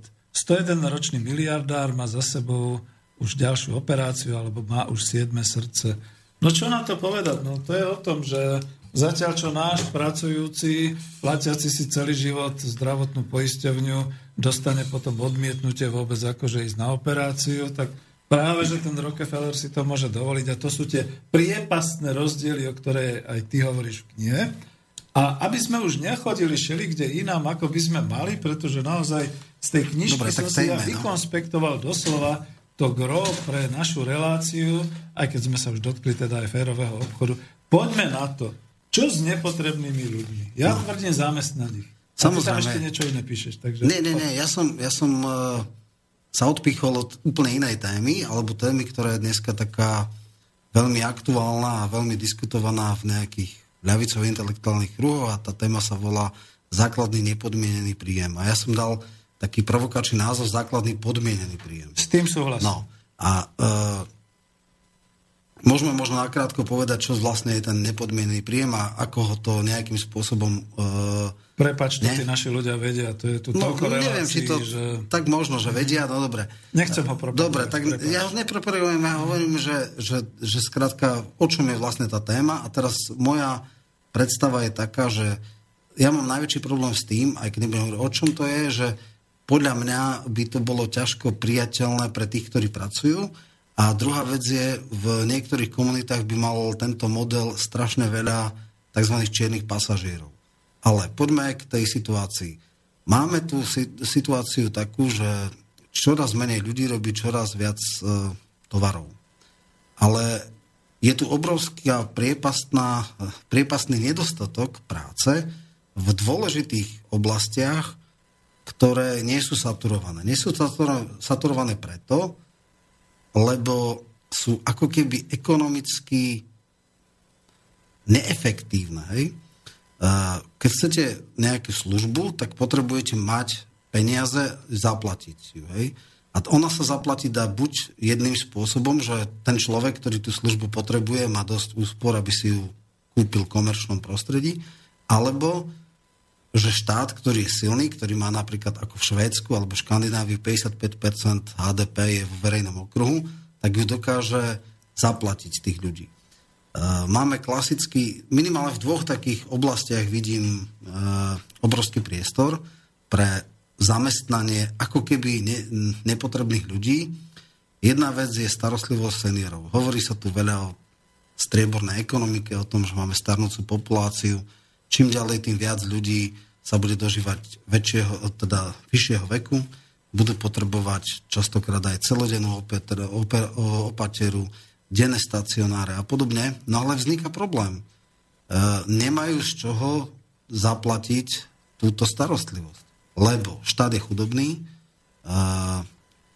prí, e, príspevky na opatrovateľov sú také, že neumožnia zamestnať veľa ľudí a určite nie na plný úvezok a určite nie na, na e, takej úrovni, aby tí ľudia mohli, ktorí sa opatrujú starých ľudí, e, žiť. Vieme, aké obrovské sú čakačky do rôznych e, ústavov e, sociálnych a tak ďalej. Na toto je obrovský priestor. Zamestnať ľudí v sociálnych službách, napríklad. Hej. Druhá vec je, že často sa krát sa hovorí, že máme napríklad starostlivosť o deti, o mládež. E, máme čím ďalej tým viacej deti, ktoré sú ADHD, sú hyperaktívne. Potrebujeme asistentov učiteľov. Potrebujeme naopak napríklad, využijeme tú výhodu, že máme populačný pokles, a dajme špecifický prístup k talentovaným deťom. Hej. Dneska zase je to otázka školstva, ale je to otázka, ako zamestnať tých ľudí, ako vytvoriť prácu, ktorá je potrebná, ale na ktorú nie je, lebo ľudia sú chudobní a štát je chudobný. To znamená, ak máme na jednej strane obrovské korporácie, ktoré robia obrovské zisky, nech čas z týchto ziskov sa podelia so spoločnosťou a ľudí, ktorí vytlačili vďaka technologického technologickému pokroku z výrobného procesu zamestnajme v týchto službách, aby jednak boli oni sami sebe mali svoju sebahodnotu, pretože robia dôležitú a, a, a prácu, ktorá je hodnotná a zároveň e, pomôžeme ľuďom, ktorí tieto ich služby potrebujú, aby ich mohli vykonávať. Hej? A Lebo... oni to tie korporácie už robia cez charitu. No, ale tam dávajú zlomok toho, čo by mali. Jednoducho, ak má Dánsko 55% daného odvodovej kvóty e, na verejný okruh, verejných e, 55% e, z tovarov a služieb, ktoré sa, ktoré sa vyrobia na u, v Dánsku, ostáva v verejnom okruhu a na Slovensku 30, no tak potom samozrejme tie služby môžu podstatne lepšie saturovať ako my z nášho nízkeho HDP oproti škandinávskému. No, veď to, že na to nemáme, ale ty si napísal no. vetu, že schodnejšou cestou no. E, bude základný podmienený príjem za akúkoľvek zmysluplnú tak, prácu. Tak, a ktoré ale teraz je tam ten kameň úrazu, že kde akákoľvek. No, no a teraz práve hovorím. Mm-hmm. Zvýšením progresívne zdanením, uh, zdanením majetku, zdanením uh, špekulatívnych príjmov tým, že Slovensko nebude mať 32% HDP vo verejnom okruhu, ale možno 50. Bude sa uh, blížiť k tomu škandinávskému modelu. Hej. A ďalšia vec je, samozrejme, uh, keď som tak rozmýšľal touto témou, tak sú samozrejme niektoré ad hoc, také ostrovy pozitívnej deviácie, kde tieto veci vyriešili. Je už taký známy, sú samozrejme niektoré komunity, hej, rómske, ktoré sú totálne vylúčené. Ale niekde funguje. Samozrejme sú to také pilotné projekty, známe je Spisky Hrhov, kde jednoducho starosta urobil obecné podniky a každý, kto chce, prácu nájde. A prácu zmysloplnú. Urobil tam, tuším, nejakú dielňu, ktorá vyrába nejaký nábytok, urobil tam nejaké ďalšie veci, e, obecné služby, urobil tam nejaké pridružené výroby a každý jeden človek aj tak povedal, každý, kto chce sa zamestná. Samozrejme sú takí aj bieli, aj Rómovia, ktorí jednoducho nebudú robiť ani keby čo bolo. Jednoducho to sú nezamestnateľní, lebo z princípu nie. V každej komunite, v každej spoločnosti sú ľudia, ktorí z princípu robiť nebudú, sú to jednoducho asociáli a podobne. Ale sú ľudia, ktorí nie sú asociáli a tým treba dať tú šancu. A toto bude zaujímať ľudí, odkiaľ bral peniaze? Urobil si rôzne projekty, e, keď boli niekedy v raných 90. rokoch tzv. Democracy Maker, ktorí vyrábali demokraciu, strašné peniaze z rôznych fondov vyšli. A teraz na Rómov sú peniaze, lebo tam Európska únia on, pri špecifickej komunite na to vie, pri, na v lokálnej úrovni to vie urobiť. Čiže tak ako Čuba vie v tom chodiť a našiel si fondy, áno, áno, z ktorých áno, ťaží áno. na obecný A ešte ma jedna vec napadla. K nemu chodia na náčuvia, na rôzne prednášky aj iní starostovia alebo primátori nejakých miest. A tiež mi tak povedal, že bol u neho primátor Dobšinej.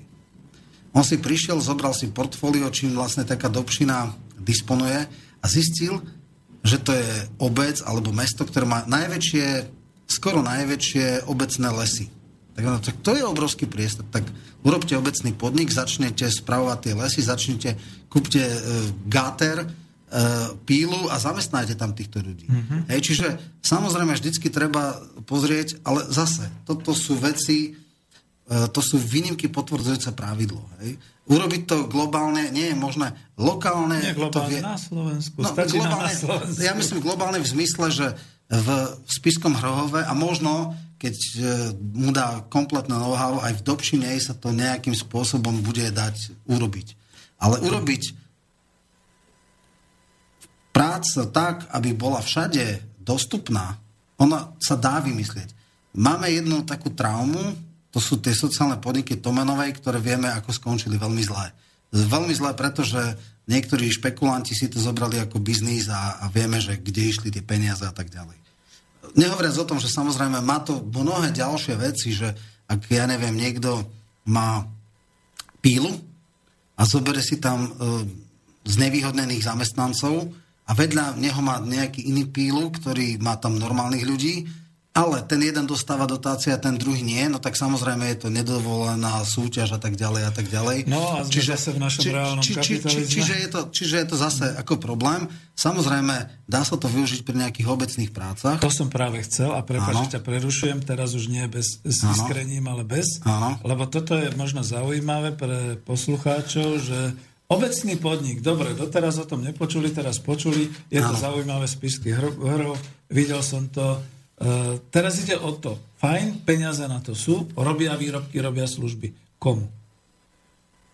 Lebo tak ide služby, to, to je úplne zaplatí. jasné. Služby Kto to tomu... zaplatí? Teraz ide o to, že aby to bolo No ak robia výrobky, tak samozrejme mali by robiť výrobky také, ktoré majú nejaký e, odbyt. Hej? Čiže, ja neviem, tuším, že teraz som v, pod e, v Raslaviciach, alebo kde robí obecný podnik nejakú zámkovú dlažbu. No tak vydlaždili si celú obec napríklad, hej, mm. a ich to vyšlo asi nižšie, ako keby si to museli kupovať.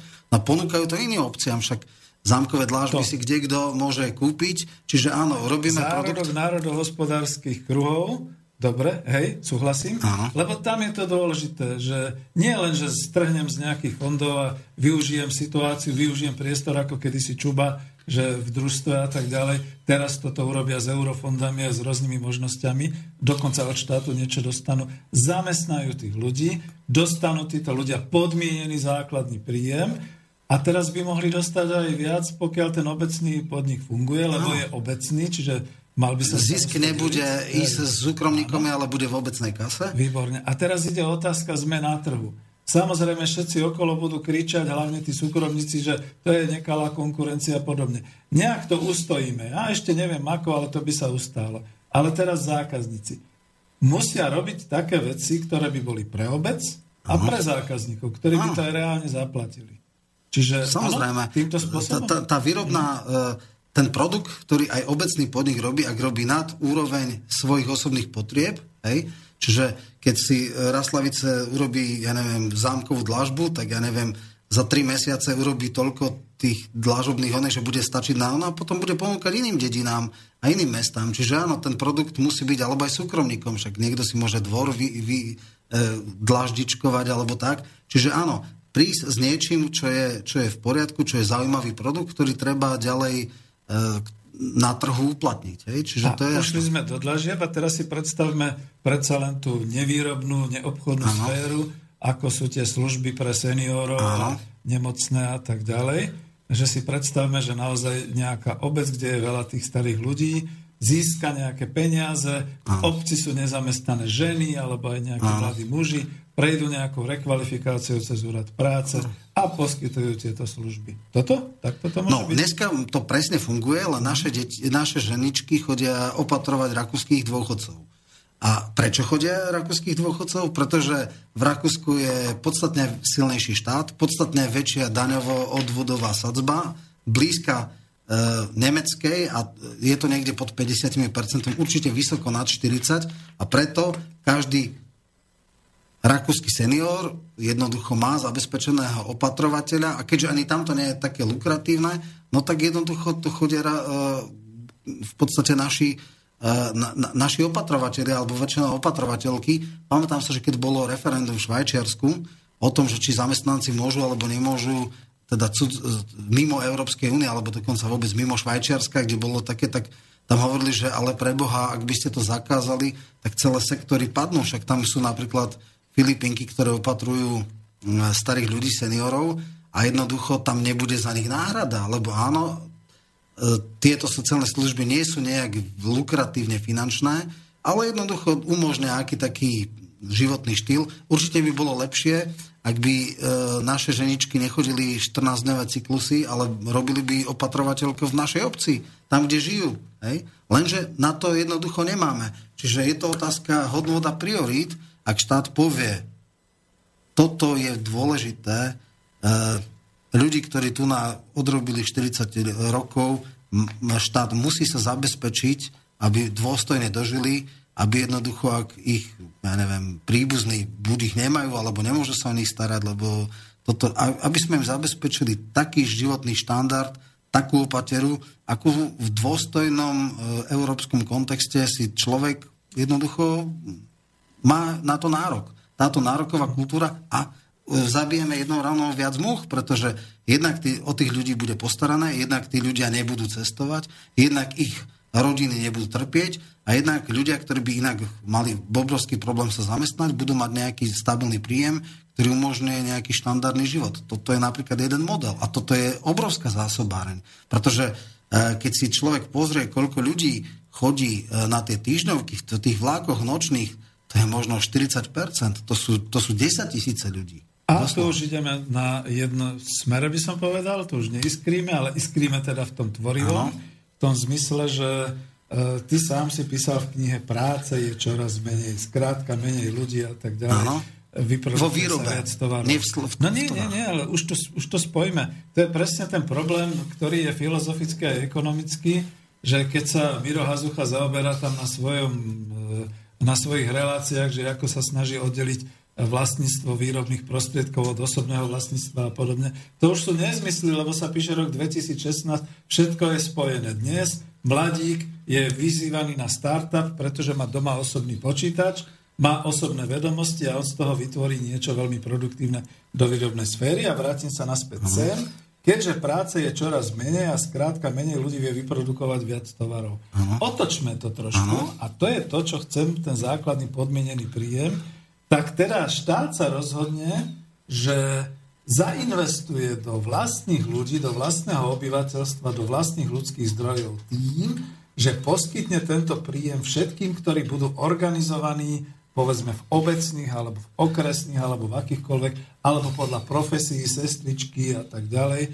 Vytvorí miesta, vytvorí miesta. Vytvoria sa pracovné miesta, ktoré budú platené budú síce málo platené, ale to je rozdiel od toho, že nebudú nepotrební a nezamestnaní, ale budú potrební a zamestnaní. A keď budú chcieť viac, ešte vždy môžu prejsť potom nejakou rekvalifikáciou ano. do výroby, alebo do obchodných služieb, alebo do štátnej administratívy, alebo kamkoľvek. Ale nebude, nebude to ten model, za to som ho nechcel hovoriť, toho filozofického uh, smerovania. Takzvaný nepodmienený. Je, nepodmienený tá podmienka je podstatná. Príjem, že proste sadnem si na chodník, každý mesiac otvorím ústa, poviem A, tak. dostanem pečeného holuba v Presne podobe tak.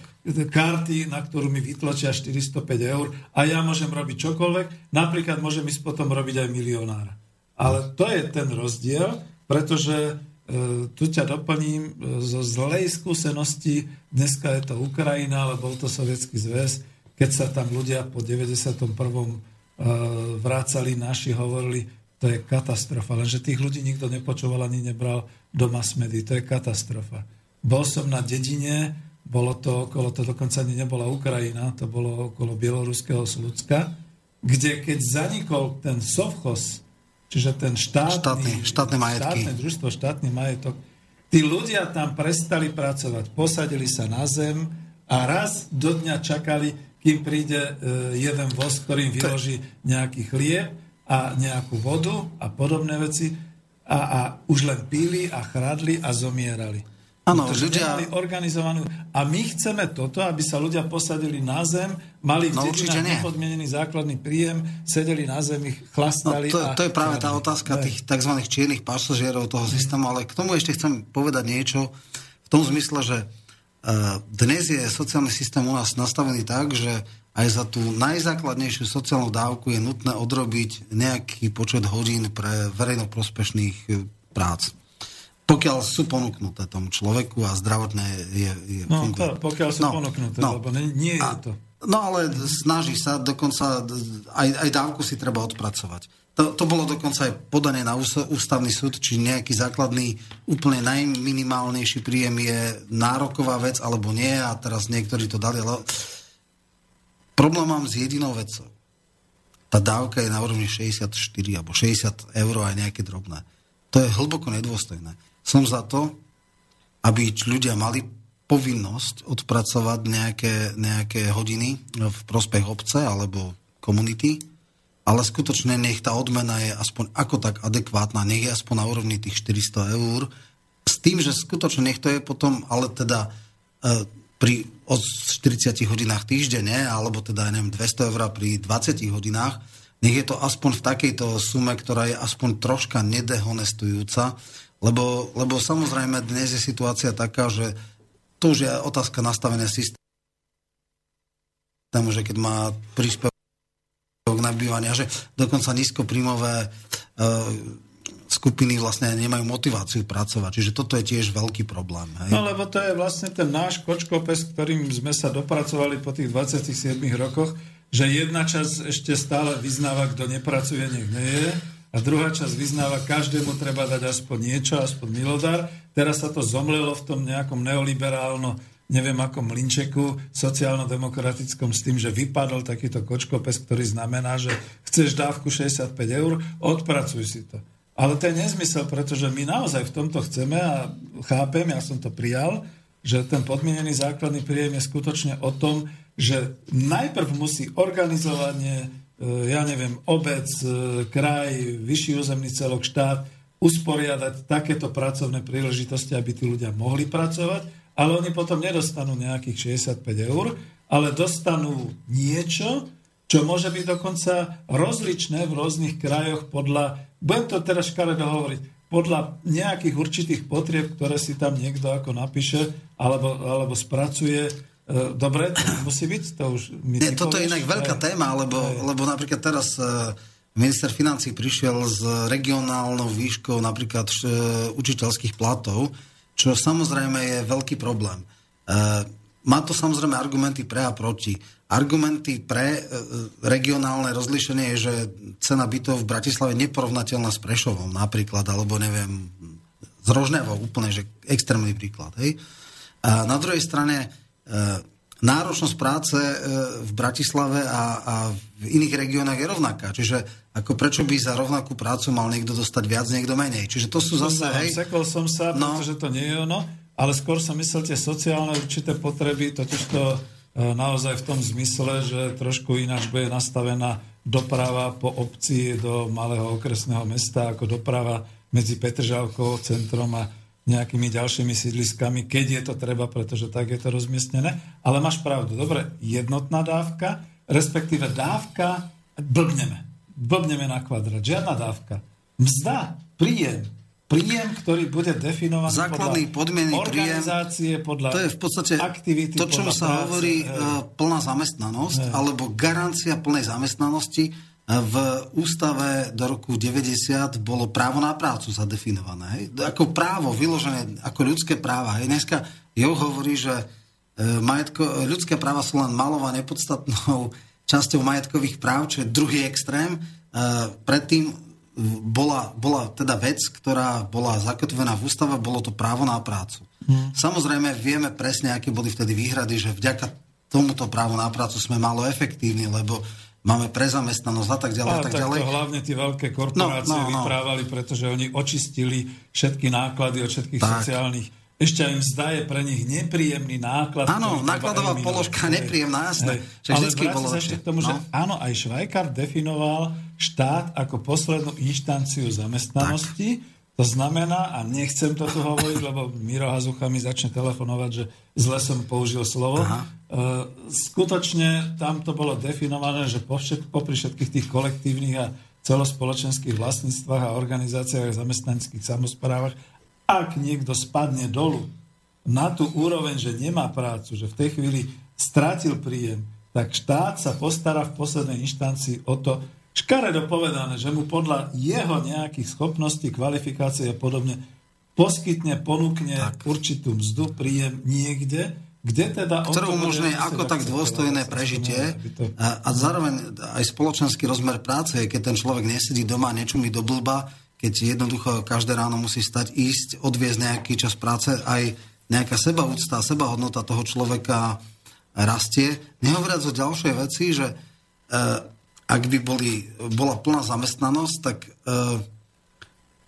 také tie predátorské praktiky niektorých zamestnávateľov by neboli, že e, dám ti najnižšiu mzdu a buď rád, že, že, že rád, lebo aj vtedy by si mohli takto, radšej pôjdem na tie obecné práce, ako robiť tu na páse za, za túto sumu. Hej? Ďakujem za túto poznámku. No. Všetky štyri budúce, teda všetky štyri automobilky v roku 2018 by zrazu kolabovali, pretože zamestnanci, operátori z východného Slovenska, ktorí tam sú, a z juhu a zo severu, z Oravy a tak ďalej, by sa vrátili domov pretože im bude lepšie žiť doma za menší príjem, robiť, pracovať a možno si tam aj založiť nejakú živnosť, ako robiť ako otrok niekde v nejakej tej Ja to možno spresním. Oni by nemuseli skrachovať, len by mali menšie zisky, lebo museli viacej vynakladať na mzdové náklady. No to nám ide. Čiže o to tak. ide. Mm. Presne preto uh, niektorí nepochopia alebo nechápu, ako môžu vrešťať zamestnávateľia, keď sa najnižšia mzda zvýši zo 405 na 435 eur. No prečo? Preto, lebo jednak tak, samozrejme sú nejaké tarifné pásma, čiže tí najnižší tlačia aj na tie, či, čo boli tesne nad nimi, aby sa im zvyšovali mzdy. A jednak uh, úroveň najnižšej mzdy, v podstate dneska štát, keď je skoro všetko súkromné, nemá veľa nástrojov, ako tlačiť na mzdovú politiku. Jedine inštitútom najnižšej mzdy. No, sa Niektorý, vzdal štát. No, no nevzdal sa v tomu, ten inštitút, samozrejme, niektorí pravicoví politici chceli tvrdo zrušiť. Chvála Bohu sa to nepodarilo. Druhá veľká téma bola urobiť regionálnu úroveň najnižšej mzdy. Nech iná je najnižšia mzda v nejakom regióne Prešov, alebo kde je najvyššia nezamestnanosť, a iná je v Bratislave. Áno, tam Hej. som sa sekol. To bolo, Takže to, to je ďalšia vec. Hej. Čiže aj toto bola téma, ale zatiaľ to bolo politicky nepriechodné. A e, áno, keby bola najnižšia mzda na úrovni 550 eur, no tak určite by si tie fabriky nemohli don, dovoliť zamestnávať ľudí. E, nie je to také jednoduché, už nemajú až tak veľmi kde ísť, lebo na Ukrajinu ísť nemôžu, tam je to v úplnom rozvale a rozvrate. A Rumunsko, Bulharsko, to tiež nie je také jednoduché. Tam je taká miera korupcie a infraštruktúry, že zase e, Viete, rozprával som sa s jedným človekom, ktorý teda bol v Norsku a tam sa tiež korporácie vyhrážali, keď im zvyšili dane, tie ťažiarské pod, pod, podniky, že odídu preč, keď im zvyšia dane. No neodišli, ostali tam, lebo aj tak si to spočítali, že, že jednoducho e, nikde by takéto zisky nemali. Čiže tam ide o to, aby kedy nastane tá situácia, že vlády budú sebavedomejšie a tlačiť viacej, a nie v tom submisívnom postavení či veľkým nadnárodným korporáciám, že sú ponížení služobníčkovia e, týchto, týchto korporácií. Tam sme sa, hej, tam sme sa dali sú, sú štáty, ktoré si to môžu dovoliť a to sú štáty, ktoré majú nejakú rentu, napríklad ropnú rentu. E, samozrejme, dneska sa napríklad taká Venezuela dáva za najhorší možný príklad, ale e, Čavezovi sa veľa dovolilo, e, podarilo a možno aj práve preto, že vlastne národil mal pod kontrolou príjmu ropy. Ak by cena ropy bola dneska, neviem, ako v čase vrcholu 110, 115, 120 dolárov za barel, tak Venezuela niekde úplne inde, než, než je dnes. To isto Evo Morales. My bohužiaľ takúto rentu nemáme a preto nemáme až taký tlak na, na tie korporácie, ale hovorím, niektoré tie veci ako Inštitút najnižšej mzdy tu stále sú a je to otázka celospoločenskej diskusie, čo urobiť s nepotrebnými ľuďmi. Eh, spôsob, ako ich zmysluplne zamestnať je, len je otázka, kde na to vziať. A tam je jasné, štát má iba dané a treba, aby ich spravodlivo vyberal, aby mal tu guráž tým, ktorí eh, tam, kde tie peniaze sú zobrať, to sú aj tie sektorové dane, ktoré sa o tom hovorí, že prečo by sme nez, zdanili osobitnou sadzbou dane bankový sektor, poisťovníctvo, obchodné reťazce. Hej, to je napríklad ďalšia vec, že kde zobrať tie peniaze. Sú obrovské obchodné reťazce, ktoré mali mnoho miliardové, mnoho miliardové obraty. Urobia také nejaké praktiky, že tesne pred zúčtovacím obdobím, pred daným obdobím alebo pred koncom roka vyvezú kvanta materiálu, aby účtovne bolo akože preč, že ich nemajú. Mm. Potom ich znova dajú a v nejakých súvahách sú stále v nule alebo v strate. No, a na to, a na to, no a nie, na to je ale ľahká, ľahký liek. Existuje to, čo v Anglicku volajú dane Robina Hooda a ten povedia, no tak vy máte obrad 20 miliard a neplatíte žiadne dane. To je nonsens. No tak budeme vám dávať daň z obratu. A d- agresívna daňová optimalizácia vám nepomôže lebo mi nehovorte, že ak máte obrad, ja neviem, príklad poviem, Teskom, ktoré má neviem koľko stovák, 400 predajní na Slovensku a robí obraty v mnohých miliardách eur, že stále je v strate a, je, a, a, a, a nevie urobiť žiaden zisk. No tak nie, no tak sa urobí, dobre, nebudete mať 19% korporátnu daň z príjmu, ale budete mať 3% z obratu. To som chcel povedať, že to je to, že štát sa postará. Prvý kandidát na ministra financí, ktorý vyhlási toto premenenie na daň z obratu aj DPH, tak ten vyhrá voľby. Máme telefon. Áno. Haló, počúvame sa. Tak asi spadlo z linky. Tak nič. Skúste ešte raz. Dobre. No počkaj, ja, ale aby som ono, to nie Dneska to už je v programe. Toto bol jeden z hodov okolností z bodov programu, ktorý Danko, teda SNSK, presadila do vládneho programu. Tie e, osobitné dane sektorové, teda bankový sektor a aj dane z obratu pre korporácie. To bol súčasťou volebného, takže ešte premiér no, ale ešte by to mali dotiahnuť do konca uh, decembra, pretože tam bude Uh, tohto, v tohto roku nie, ale je to v programu vyhlásený vlády, čiže v priebehu štvoročného obdobia by sa nejaká takáto daň mala zaviesť. Alebo teda začnú... No, no, čiže ako zase, terapia je plus minus známa. Vieme, čo treba robiť, len treba nájsť tú guráž, tú vôľu, odvahu ísť proti bezbrehej demagógii a prijať aj také nepopulárne opatrenia. Samozrejme. Hej. Díky pekne. Kým bude telefon, kľudne sa ešte raz pokúste. Ano. Dovtedy poviem práve to, že predsa len sme na relácii ekonomická demokracia, kde tvoríme, kde to trošku bolo také možno pre teba nepríjemné, že sme si Nie, skúšali niektoré témy a, a trošku sme si vymedzili tie brehy toho, tých tém. Ešte raz naspäť k tomu, že za to tá otázka, čo s nepotrebnými ľuďmi. Lebo oni v skutočnosti nie sú nepotrební. To sme my. To sme my, to si málo kto uvedomuje, že možno už od decembra bude nepotrebný, keď sa jeho firma rozhodne znižovať Stavy. náklady na Slovensku a vznikne situácia, že bude buď na úrade práce, alebo budú tie silné ročníky, ktoré teraz sú 54, 55, 56. My sme chodili do škôl ešte na dve smeny, ráno a večer, že v podstate celá táto skupina ľudí, keď pôjde do predčasného dôchodku a do dôchodku, stávajú sa nepotrebnými v zmysle, že nejakých 300 alebo 290 alebo 350 eur je dokonca menej ako nejaká tá dávka, o ktorej myslia tí, čo hovoria o tom nepodmienenom príjme, za to je to tak populárne. Ale to nie sú nepotrební ľudia, to sú ľudia v aktívnom veku, ktorí teda budú chcieť pracovať. Máme telefón, dobro. Počúvam. dobrý deň. Dobrý. Dobrý. Moje meno je Štefeková. Trošku počúvam vašu reláciu a uh, práve teraz, ako ste zakončili, uh, chcem práve sa k tomu vyjadriť, že neexistujú nepotrební ľudia. Tak. Ako som alergická na to slovo nepotrební ľudia, pretože také niečo neexistuje. To bolo samozrejme v úzovkách nepotrebných ľudia, ale viete, nevidíte to napísané, čiže nepotrebný to bola istá provokácia, samozrejme. Ja chápem, len to zle provokuje potom aj poslucháčov, alebo teda aspoň mne to navzuje takú, lebo zlú situáciu, lebo takáto provokácia sa realizuje prostredníctvom médií.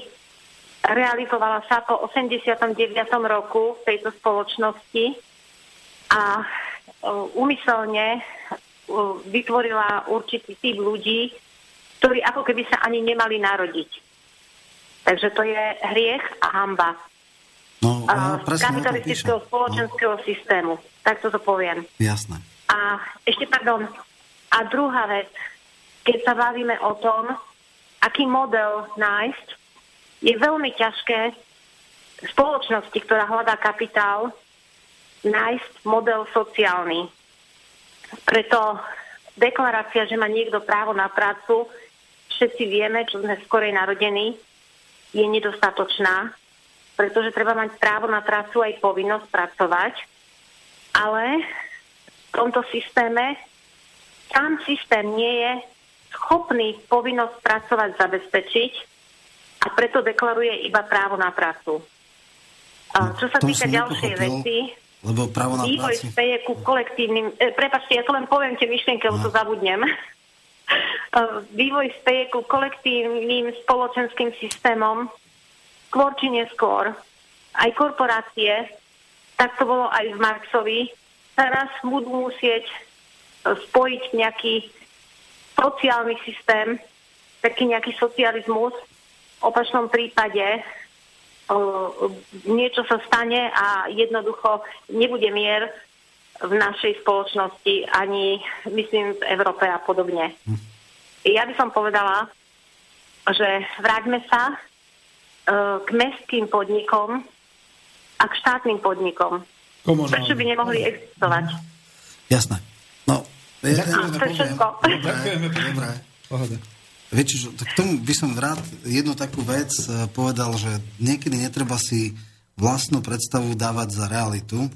A nedávno som práve teraz robil taký jeden uh, rozhovor a tam, tam sa teda povedalo, že však všetko vieme, však znárodníme všetko a všetko bude v poriadku, všetko bude štátne, všetko bude štát bude zodpovednejší vlastník, ako sú súkromníci alebo korporácie, ktorým ide iba o zisk a oni vedia aj tu nejaký spoločenský rozmer podnikania a pochopiť, že, že to nie je iba o vytváraní zisku, ale aj o iných hodnotách. A ten základný problém je v tom, že e, ja nevidím, že by, že by bola tu reálna sila na nejaký kopernikovský obrad zo dňa na deň, lebo, poviem takú klasickú prípad, e, dokonca doslova ma iritujú nejakí politici e, mikroskopických strán, ktoré majú prípad 0,3, ktorí prídu a sľubujú, že ja keď budem v politike, tak všetko znárodním. No, také jednoduché to nie je, pretože podľa našej ústavy môže človek zoštátniť e, súkromný majetok iba v dvoch prípadoch. Vo verejnom záujme, čo by sa možno že dalo zadefinovať, a za adekvátnu náhradu.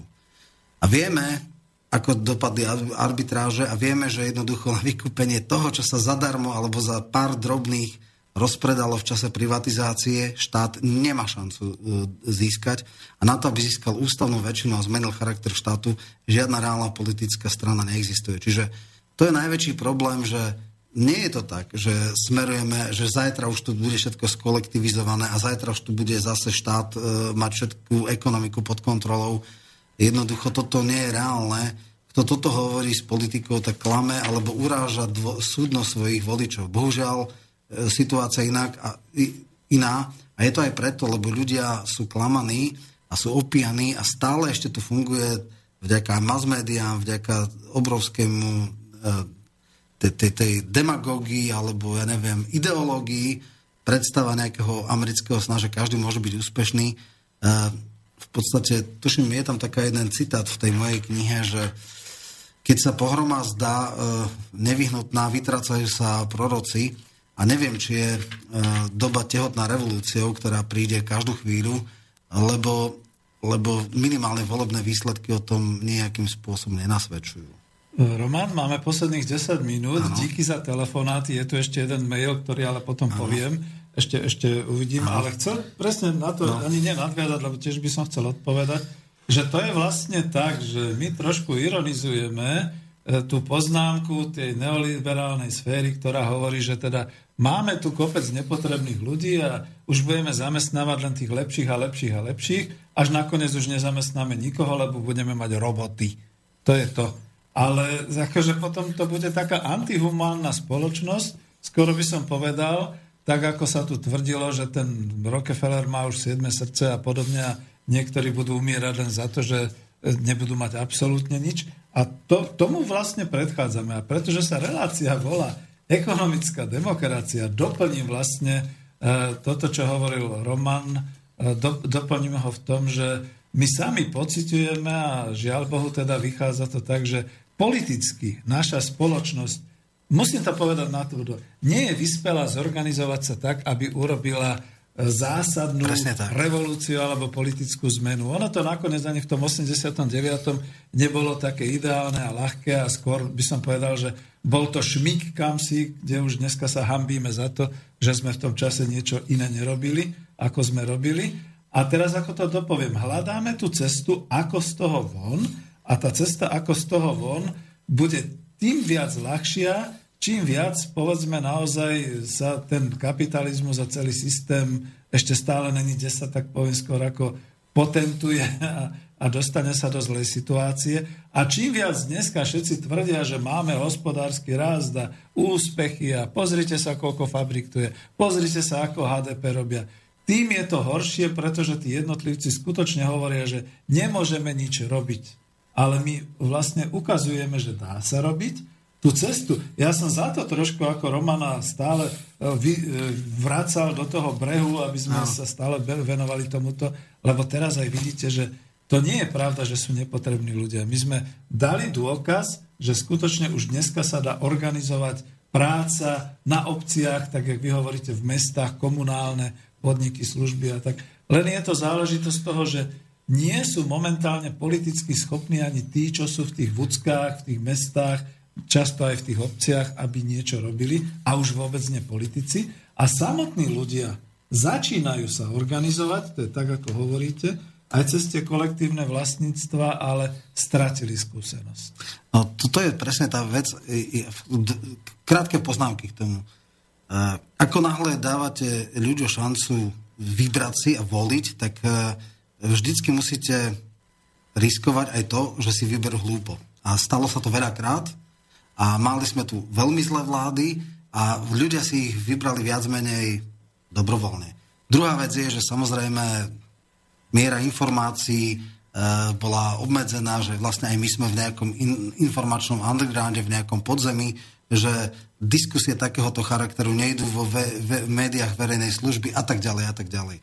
Čiže to je, to je prvá vec, prečo revolúcia chorľavie. Lebo ľudia nemajú tú informáciu. A, a druhú krátku poslednú myšlienku, ktorú chcem povedať k tomu je, že áno, e, sem tam niektorá samozpráva, niektoré mesto vedia urobiť ubecné podniky a tak ďalej. Ale to je zase také individuálne. To, sú, to nie je globálna záležitosť v rámci Slovenska. To nie je, tá, to je hlavný trend Uh, družstva sme si mohli vždycky v podstate za, uh, aj, aj vždycky nejaké prežili, ale nestali sa hlavnými ani tou nosnou ideou alebo nosnou, nosným modelom podnikania. Prečo? No, asi neboli propagované, nebola dostatočná propagácia, e, vzdelávanie tých ľudí. Jednoducho potenciál tu je, ale ostal nevyužitý. Už Teraz, tam musím dobre, prerušiť naozaj, lebo dobre. končíme.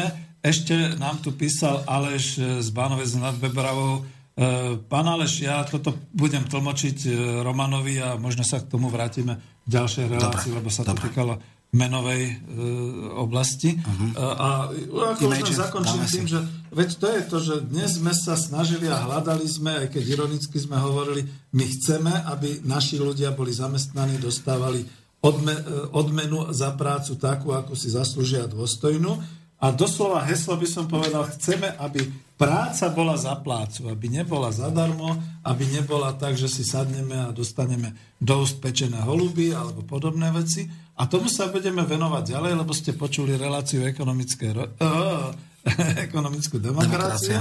A v rámci toho vlastne s Romanom Michalkom už druhýkrát sme sa stretli o jeho knihe Eseje o kríze, ktoré budem odporúčať aj do klubu Slobodného vysielača, že by to teda tam umiestnili, aby ste mohli si prípadne aj zásielkovo kúpiť. To sa potom dohodneme. Jasné, ja to ďakujem a iskrylo to medzi nami, ale hlavne kvôli tomu, aby sme sa dostali do toho hlavného, do tej hlavnej témy. Aj tak sme nestihli všetko prebrať. Veľmi pekne vám ďakujem aj za telefonáty, za maily, takisto Martinovi, že e, vydržal tu s nami a že nás takto ako... Za poslucháčom. A ďakujem, za pozornosť. Aj, a ďakujem aj hlavne Romanovi Michalkovi. Ďakujem sa s vami. Do počutia.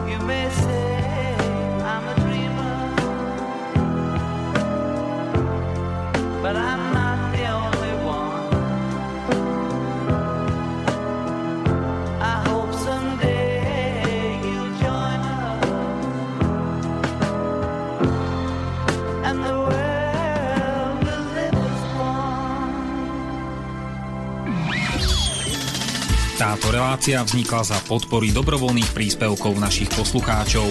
I ty sa k ním môžeš pridať. Viac informácií nájdeš na www.slobodnyvysielac.sk Ďakujeme.